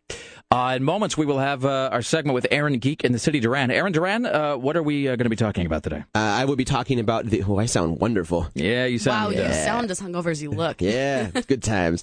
Uh, I will be talking about Terminator Salvation. What's wrong with your voice? Is it? Is this? So are what you did kidding? you do last night? How much this- beer did you drink? Oh, this is a, hung- a hangover thing. This is. Yes. You're not kidding. Oh no, no, I had lots of beers last night. That's that's great. Uh, last night is uh, the, the every, once a month the lo- uh, local game store does an adult game night where they don't let any kids in, and then you're encouraged to have beer and pizza and, and game all night long. I'm sure you need a lot of encouragement. No, no, no, Aaron, keep drinking. No, No, no, my God, more. man, you've got to drink. So what time did you get to bed? it was one thirty. Well, I commend you for still dragging your ass out of bed and Yeah. getting to the studio. That's not so bad. It's like seven hours of sleep. Well, yeah. That's no, I. That, I mean, I'm just saying. It's you know, it's, it's Yeah, but alcohol sleep isn't restful sleep. well, that's true. I guess you're it's doing a lot achy, of. tossy turn sleep. And then you sober up in the middle of the night, and then it wakes you up. And you yeah, then you're like, oh, I'm so thirsty. Fantastic. uh, so we'll talk about Terminator Salvation. Yeah, uh, Terminator Salvation, and then I just got some information about Will Ferrell appearing on Man vs. Wild as uh, what's his name from as Man- uh, as Marshall. Yes, Excellent. That is fantastic. All right, we'll have uh, all that coming up. Uh, let's pay a visit to the news desk with your personal savior, Tim Riley. In the news with Tim Riley. That dark, sticky substance that showed up Monday on the side of a home in Ridgefield has been identified. Now, the homeowner thought the substance might have been human waste, leak out of a passing airplane. Well, he's partially right. The mystery mess is indeed feces, but not that of a human. You see, this home is next to 40 acres of blueberries. Blueberries attack bees. They eat them, and what goes in must come out. Well, no one disputes that, certainly. That just seems to have an underpinning of scientific accuracy to it. But I don't think I've ever heard of this happening. Wouldn't this have been a phenomenon that was known? I guess my point is if he has a house next to 40 acres of blueberries, this it's not like the first time it would have happened. Mm-hmm. Wouldn't this have happened at some point in the past? In other words, like it wouldn't be a Maybe big he mystery. just moved in here. Well, th- okay, that's true. Maybe he's new to the area, I suppose. Mm-hmm. But wouldn't you figure that there's some guy standing around in overalls chewing on some straw or something? Who goes, that there's bee pooping or whatever, and like is sort of like able to clear it up for everybody. Mm-hmm. maybe they, maybe they've been saving it up for one full assault. Maybe. this will be our first strike against the humans. Victory is ours. that was really weird just there. I'm sorry. Here's Tim Riley.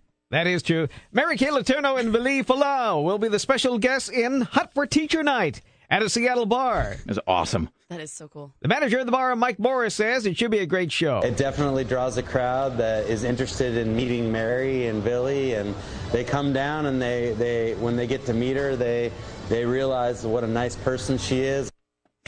Nobody disputes that she's not nice. I mean, she certainly. I could say, depending on who you are, I think maybe she goes above and beyond the call of duty to be nice. But I, I, I will say this. I mean, it's because he's.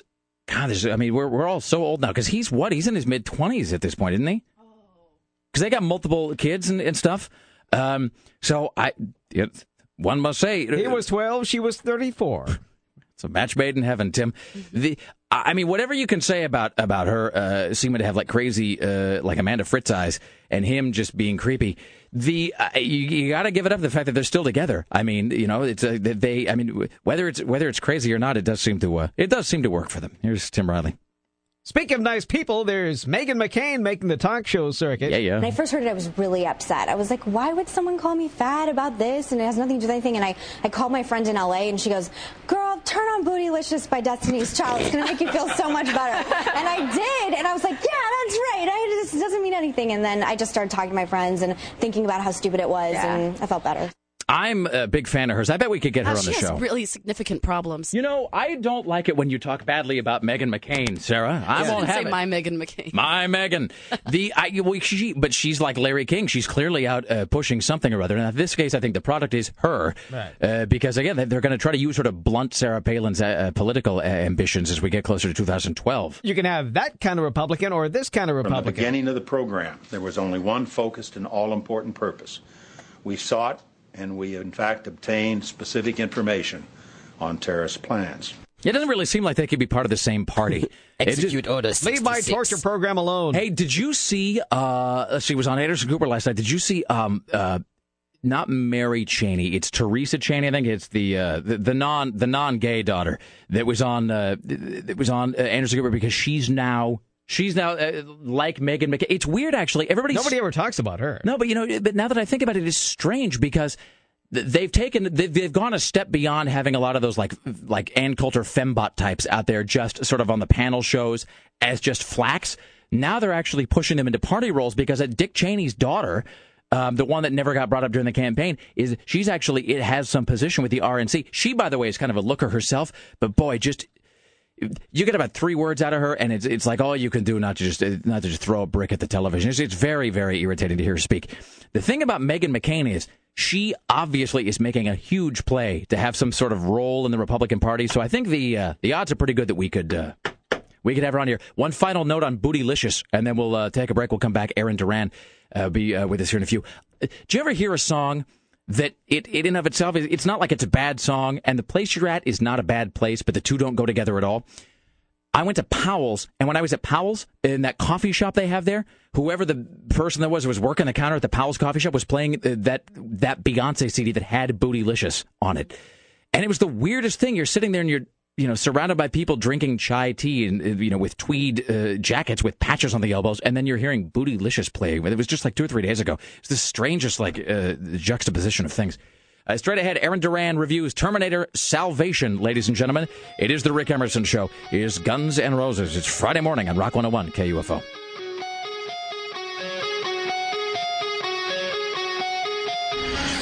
The Rick Emerson Show.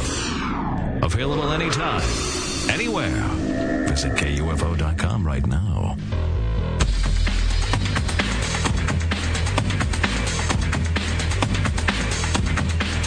It is the Rick Emerson Show. It's Rock 101 KUFO. Tim Riley, what headlines are we tracking on this Friday morning for the people? Well, it looks like Sarah Palin has hired a ghostwriter to write her hard-hitting memoir. That's funny. I just saw on television the other day somebody, her name rhymed with Sarah Palin, claimed that she wasn't going to hire a ghostwriter. She's Lynn Vincent. She's a Christian conservative No. and the features editor of World Christian Views magazine. That's fantastic, actually. See, the, the great thing about it is, is that the jostling has already begun because you got Sarah Palin, you got uh, what's his name, Dick Cheney's uh, daughter, and then you got uh, Meghan McCain, who apparently, by the way, later on in this Colbert uh, Report interview, talks uh, very uh, vociferously about being pro-sex. So just uh, think on that. All right. Hello, Aaron Duran from GeekInTheCity.com.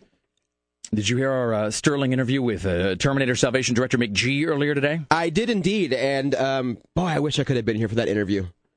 Oh, for the Tammy Lynn one? No, no, for McG. No, for Oh, McG. okay. Seems like a good guy. Um, Seems like a good guy who's uh man, he's clearly he's passionate about making films and and loves films and loves the grandeur of cinema, but just couldn't make one, you know, work if his life depended on it. It's I have uh, there have been uh, as they say decidedly mixed reviews on some of his films, including Terminator Salvation, with everybody saying great, you know, all that stuff you say about a summer film. It's a thrill ride. It's a crowd pleaser. I've heard other people say that it's uh, kind of best intentions, but a but a, a swing and a miss. Yeah, I mean to me it's not even a, a crowd pleaser. I got I got bored with it. I, I saw the film with Don Taylor sitting next to me, and about every ten minutes we were trying very hard not to openly laugh at certain scenes in the movie. Really? Yeah, and so I mean the basic premise is that this was going to be the man versus machine war movie. The Terminator fans have have really wanted ever since the hinting of you know the post Judgment Day, the war of the machines. Because Terminator Three, for all its flaws, wasn't as bad as I think people. Oh, not a bad film at all. No, I mean I think if it hadn't been called Terminator, If it had just been a story, if it had been an action film that had this sort of man versus technology bent, uh, it would have been received a lot more warmly. But it had, Yeah. but it's like, how do you top Cameron? I mean, it's just impossible. Yeah, I mean that's the thing. But with that one, it had such a bleak, dark ending with humanity being nuked and Yeah. John Connor being tricked into that bomb shelter. Right. And we thought, okay, well, uh, right, we are going to get the man versus machine war that we've always wanted. And McG even said, "Man, I filmed this as a gritty, almost like Vietnam style war film." So people were jazzed. You don't get that. Is it uh, is it slickness? Is it too much CGI? What is it? Is it the, the acting? I mean, where? it can't decide what kind of movie it wants to be. It doesn't know if it wants to be um, this emotional journey for John Connor, where he rise, where he transitions from just a member of the resistance to this almost um, savior figure of humanity. It can't decide if it wants to be that or if it wants to be just this hard-boiled war film. And the problem is that the dialogue is is bad. I heard that there was a little bit of stiltiness and occasionally lines that were meant to be. That's the problem man, with sincerity is that if it's not sincere, Right. it rings not just false but hilarious. You know what I watched uh, last night for the first time in a long time? Um, not to be all about uh, start geeking out, but I uh, so you know I have the the Xbox. There's okay. There's the coolest thing. You have an Xbox, right? Um, there is the great. Do you have Netflix? Uh, yes. Okay. Do you know now that uh, you can just whatever's in your queue on Netflix? If you have an Xbox, you can just go, go log into Netflix from your Xbox and just watch it immediately. Yeah, if they have a digital copy, yeah.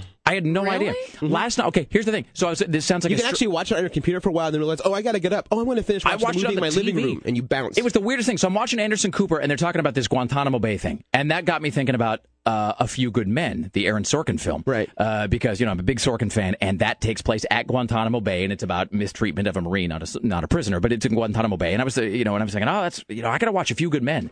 And I wonder if that's on TV. And then it occurred to me, I'm like, hey, wait a minute, what about that Xbox 360 Netflix thing? So I turn on my Xbox and there's like a big Netflix button, and I go to the Netflix thing and it says, "I'm sorry, the, you know, you, your queue is the following ten films." And you you know you can only watch movies in your queue, and I thought, wait a minute. So I just I get up my laptop, I go to I log into Netflix. I'm not pl- and I'm not trying to plug Netflix or anything. I go to Netflix, I take a Few Good Men, and I move it to my Netflix queue, make it number one. Go back to my Xbox, Few Good Men sitting Go there on the screen. I hit play, and it just starts playing on the screen. It was the weirdest thing.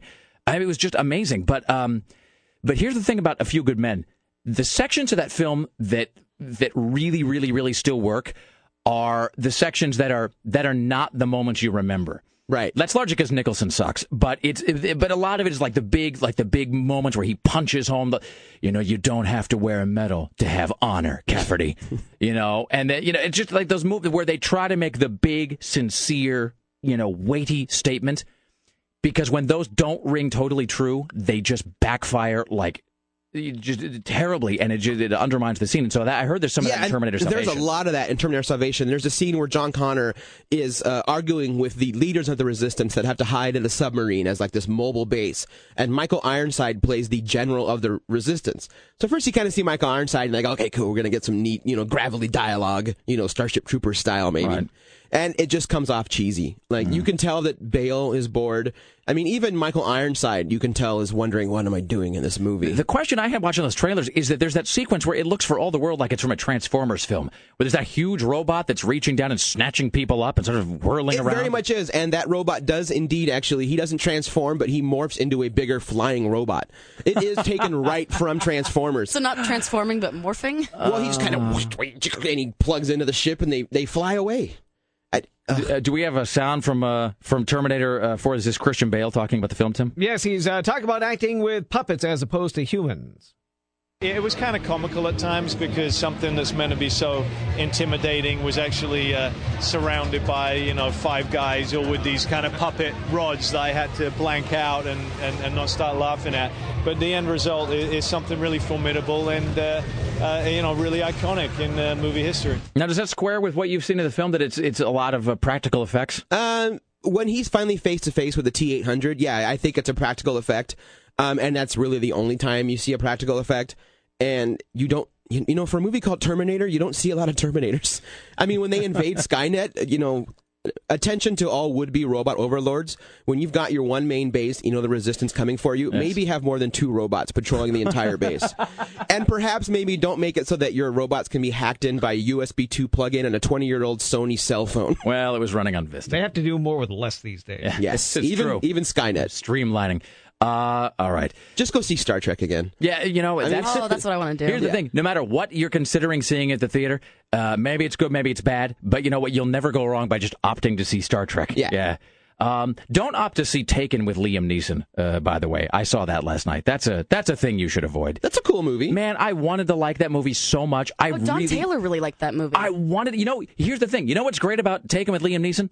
Liam Neeson. Yeah, you know it's still in. Th- I mean, it's hit DVD now, but it lingered in theaters for months. I think it ended up breaking like 120 million. Taken. Yeah, they're gonna make. It, they've already talked there. about. They're gonna make a sequel to it. They already. I saw Taken that again. And you know, it's written by Luc Besson, who I love. And you know, Liam Neeson is a badass. He is completely and totally believable as a guy who will f you up.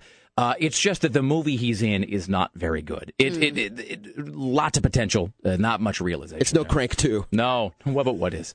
um, so uh, what else is uh, going at the world of geekinthecity.com? At geekinthecity.com right now, we have the new show up where we do we go into even more in-depth and spoiler-filled reviews of Terminator Salvation, uh, along with some news about a uh, subscription service to get your monthly He-Man figures sent to you. Wow, which are just these. Yeah, they're just because He-Man's pushing its 30th anniversary. Ah. The figures, yeah, that makes me feel old.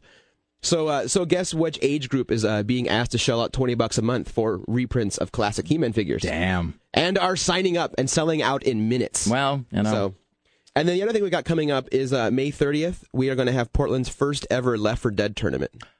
Yeah, I like what I'll have saying. more Oh, wow. details later. But All right, I'll be. You just uh, made him McRib his back face. Seriously, I am I am all over that. That's awesome. We're gonna have a big old zombie gaming day event. And I can talk more about that next week. But the one of the big events is the uh, Left 4 Dead tournament. Four TVs hooked up. We're not even gonna do the split screen. Oh, sweet. All right. Aaron Duran from geekinthecity.com. Thank you, sir. We Thank come you. back. Tim Riley, ladies and gentlemen, at the news desk. This is the Rick Emerson Show. It's Rock 101. KUFO. Ew. All right. So uh, those bowling pictures, I haven't posted any yet. Uh, I guess some, I guess some of them are up on various Facebook uh, pages or whatever. Uh, but I will, uh, I will bite the pajama bullet. That sounds really perverse. Um, you know what I'm talking about. I, but I'll, I'll put those up at. I'll put those up at rickemerson.com. So we want to thank everybody who went to uh, our, our lunch yesterday. There's everybody who bowled on our Sleep Country Pajama Bowl team. Uh, it was uh, John, Jenny, uh, Rob, Mike, and Scott. We're all there, and we went to Henry's. Now it can be told. Uh, now, now that I uh, now that I no longer have to go there and sit in my pajamas. So I was there with these Christmas themed pajama bottoms, and then teddy bear themed pajama top, and then halfway through there were some uh, Kiss pajama bottoms that were produced, and I had to change. And by the way, I had to walk to the bathroom, which could not have been farther away than uh, you know uh, from the table if I had just constructed it that way. Anyway, um, but so we're ha- we're there and we're having lunch, and um, the appetizers come, and it's like onion rings and those they, those fry things that have the, um, the, the the melted Gouda cheese. All of a sudden, out of somebody, I think it was John. I might be wrong about that. Somebody produces the bottle of Secret Aardvark habanero hot sauce. It was indeed John. And you know what? And it was it was fantastic, and it uh, it just goes with everything. I mean, it goes with everything. Maybe not like cornflakes, but who knows how you do it at your house?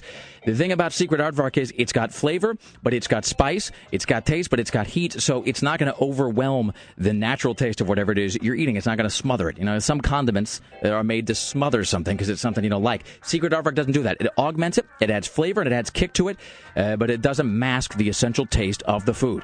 You find out more at secretaardvark.com. It's a Portland recipe. It's a Portland company, and it is fantastic. It'll become the most frequently used condiment and spice in your house. I guarantee it.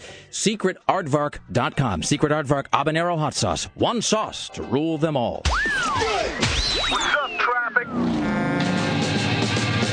Object in the road. The Banfield westbound is closed at 181st. We don't know what it is, but all the lanes are closed till they remove this object. Then on the I-5, both northbound and southbound, the, the sun is in people's eyes. It's causing jam ups everywhere. That's traffic on Rock 101 KUFO. The Rick Emerson Show. Hello. Hey. What? Man, oh Sarah and her Dylans. On Rock 101 KUFO.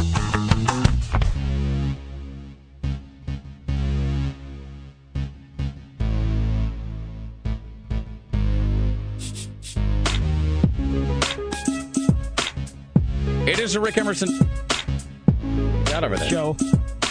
I'm sorry, I was just distracted by the fact. Is that the food that you microwaved like an hour ago? I put it in the microwave and I'm standing over here drinking coffee, like looking at the KFO website. I'm like, why is my stomach still rumbling? I totally forgot to eat. All right. So now it's cold and I'm eating lunch. Tasty. It is the Rick Emerson Show coming up at 9 o'clock. It is Smells Like the 90s with our good friend Buzz. It is time to give away our final set of Superman Max Fleischer DVDs, 1941, 1942, the two disc collection on DVD. Uh, we will take caller 10 at 503 228 4101, 503 228 4101. More powerful than the pounding surf, uh, faster than a streak of lightning, the amazing stranger from the planet Krypton, the Man of Steel, Krypton, uh, Man of Steel, Superman rather, featuring 17 action-packed vintage theatrical cartoons on DVD. It's the official release featuring remastered original film elements from the Warner Brothers vault, the Max Fleischer Superman collection from 1941-42, two discs on DVD to color 10 at 503-228-4101, ladies and gentlemen. Let's pay a visit to the news desk and your personal savior, Tim Riley. In the news with Tim Riley. Good morning. It is 845. Going to be a sunny holiday weekend. As a matter of fact, sunshine for the next week or so. Daytime highs in the 70s. Double tragedy first. Somebody's found stabbed to death in Old Town. This at Northwest Davis. Between Naito Parkway and 2nd Avenue, they taped it off, questioning people around there. Somebody got shot overnight at the 900 block of North Ainsworth Street. The condition of that person is unknown. People have to chill out and go to the Rose Festival because it does open today, officially at 8 o'clock tonight. The uh, the Waterfront Village at 4:30. From American Idol, we have uh, some uh, fresh sound bites here. People being interviewed, including the winner and the loser. The loser, of course, is Adam Lambert. He's asked if his alleged sexuality may have cost him the American Idol crown. Were you surprised that that's where someone wanted to go? I mean, that's where everybody's been wanting to go. I think that um, I think that keeping everybody um, curious is kind of interesting. You know what I mean? I think that time will tell. Is Now- he the gay? He is what uh, uh, the, I I like the the phrase his alleged sexuality. Um, he, he has sexuality. as like, a, do, do you have a penis? Admit it. Uh, he is the guy that performed with Kiss, and which I Yeah. didn't the- see live. He's the pretty one, right? Yeah, he kind of has a Gerard. He has the eyeshadow on. Oh, okay. He has like a Gerard Way thing going on, but actually, he Kind of looks like Liza Minnelli. With. I was actually going to That's say. the first thing I thought when I saw it. Okay, you, got to get out of my head because ex- that's exactly what I was going to say. Oh, Liza Minnelli's here tonight. Oh no, it isn't. Well, I hadn't watched it. That was the first time I watched it. A, a sterile cuckoo's Adam Lambert will be here. Um, that's a two percent joke uh, for the kids out there. Married your kids. But uh, he kind of looks like Gerard Way from from My Chemical Romance, but he's actually uh, he's actually much better looking. Gerard Way is kind of odd looking, actually. If you take if you look at that guy for any length of time, he's got kind of a strangely concave face. I think, yeah, he's kind of attractive, but in a, this strange way. It's, yeah, he's he's unconventionally attractive. Uh, whereas Adam Lambert does. He does look like Liza, but and he kind of looks like this girl I dated a long time ago, which is sort of weirding me out. So I kind of gotta So he's strangely attracted to him and his Well- sexuality. his alleged sexuality, Sarah. Uh, and he, you know they have the same kind of thatchy haircut. I wonder if I dated Adam Lambert years ago. No, I don't think that happened. Um, so, but he performed with Kiss, and that's the part that I missed. That everybody was, you know, because I'm not a, the American uh, Idol It's all uh, over the viewer. YouTube. And, yeah, and so everybody was texting like, "OMG, K- Kiss and Adam Lambert, you American Idol, you get to turn it on." So I turned it on. I missed. I turned on just in time to see uh, Rod Stewart come out and fall over dead on the stage, basically. Um, but I watched uh, the Kiss Adam Lambert thing yesterday on YouTube, and really, everybody was right when they said it's just. I, I mean, you uh, like you can't even really judge Kiss at this point the way you would judge any other band because they're just because they're just not like any other band. I mean, they're just so much their own thing that they, there is no conventional yardstick by which you can judge whether they're tacky or great or awful or sellouts or wonderful or terrible. I mean, it's just so. All I will say is this: at the end, he this guy uh, at, at Lambert at the end of the Kiss thing did a full on Steelheart metal wail. He did Yeah. because they ended with. I guess rock and roll all night, or there's somebody who said Rock and medley. Roll All Night, yeah. But he ended with a, you know, and party every day. It was like a full like steel dragon thing at the end, um, which was Are you really referencing Rockstar? yes, yes, I am. Also, he was dressed up in what looked to be it was like weird. Was he wearing pleather? It wasn't pleather, but it was like um, it was like he was wearing some sort of um, bondage gear, but it was all made out of wicker furniture. It was just the strangest thing. Here's uh, Tim Riley. Time for a penis watch. Appropriately enough, here's your penis watch uh, for uh, Friday on the Rick Take a Emerson Show. look at my enormous penis, and my troubles start a melting away. I take a look at my enormous penis, and uh, everything is going my way. Here's Tim Riley with your penis watch for Friday. Police in Washington state said a suspect uses genitals as a puppet while standing over an air conditioner intake at an apartment complex. Sorry, I was choking on uh, something I heard. Police report 44 year old Timothy Wayne Martin Timothy Wayne was arrested after residents in the Arcadia apartment complex in Federal Way called the police about 10:30 in the morning, reporting a man standing over an air conditioner intake, wearing only an unbuttoned flannel shirt, and was apparently manipulating his penis with a string like a puppet.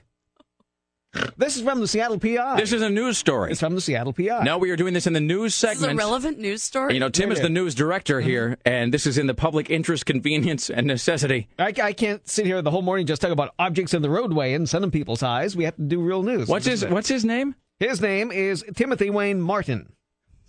Okay. Police said Martin was arrested at the scene and still had the string attached to his penis. Timothy Wayne, you quit your puppetizing. No, he is charged under the state's uh, felony indecent exposure statute due to having two prior convictions. So he's done this before, if not twice. Who wakes up in the morning and is like, ah, I'll tie a string to my penis. I'd show the neighbors what Well, I maybe got. he was trying to remember. Maybe he only had one thing to remember that week, and so So police said he also had a pornographic magazine. no. No.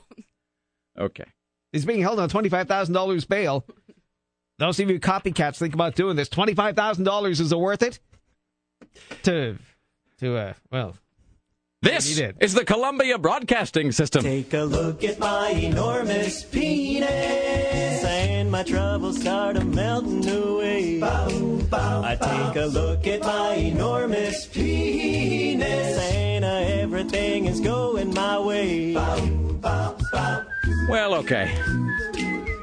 Uh, we want to take a moment to uh, note that uh, so uh, Monday we will be uh, in absentia or incommunicado, a word like that. We're not going to be here Monday. Um, I'm not going to speak with anyone. I'm going to be Someone camping in the bolt the woods somewhere. There will be camping somewhere. Tim and I uh, won't be speaking uh, to anybody, uh, but uh, but you know, but I think there'll be uh, so everything starts today. Rose Festival today. Um, and then we have ships at some 500 point. song countdown over the weekend. That's what I was going to say. So we're not going to be here Monday, but there'll be, but you will be hearing our voices. Uh, we'll be uh, introducing some of the top 500 songs. It's going to be the 500 uh, greatest songs played in the history of KUFO. That'll be playing all weekend long. Uh, so Saturday, Sunday, Monday, uh, top 500 songs in the history of KUFO. In the meantime, go to uh, KUFO.com, enter your 60 second Land of the Lost script, and uh, the top five scripts next week. You win passes to the movie, and you hear your script performed. So uh, we want to thank CNN Radio correspondent Jim Roope, uh, also director McG Terminator Salvation opens today. We want to thank mystery guest Tammy Lynn. Also, Aaron Geek in the City Duran, uh, and uh, everybody who went to our lunch yesterday. We want to thank. Uh, um, uh, John, Jenny, Rob, Mike, and Scott, everybody who went to lunch with us yesterday. Thank uh, all y'all for listening. Be safe. Rick Emerson, do uh, show produced today and every day by the lovely and talented Sarah X. Dillon for Rock 101 and KUFO. In the newsroom, Tim Riley. On the phones, Greg Nibler of the Nibblonians. The web mistress, Bridget from upstairs. CBS Radio Portland marketing guru, Susan Don't F with me Reynolds. The gatekeeper, Dave's in, Executive producer, Christopher J. Paddock. Next, it smells like the 90s with our good friend Buzz. It is Friday, May 22nd, 2009, and that is the frequency. Kenneth, be safe. We'll see you on Tuesday. Have a safe weekend. Thanks for listening. Bye.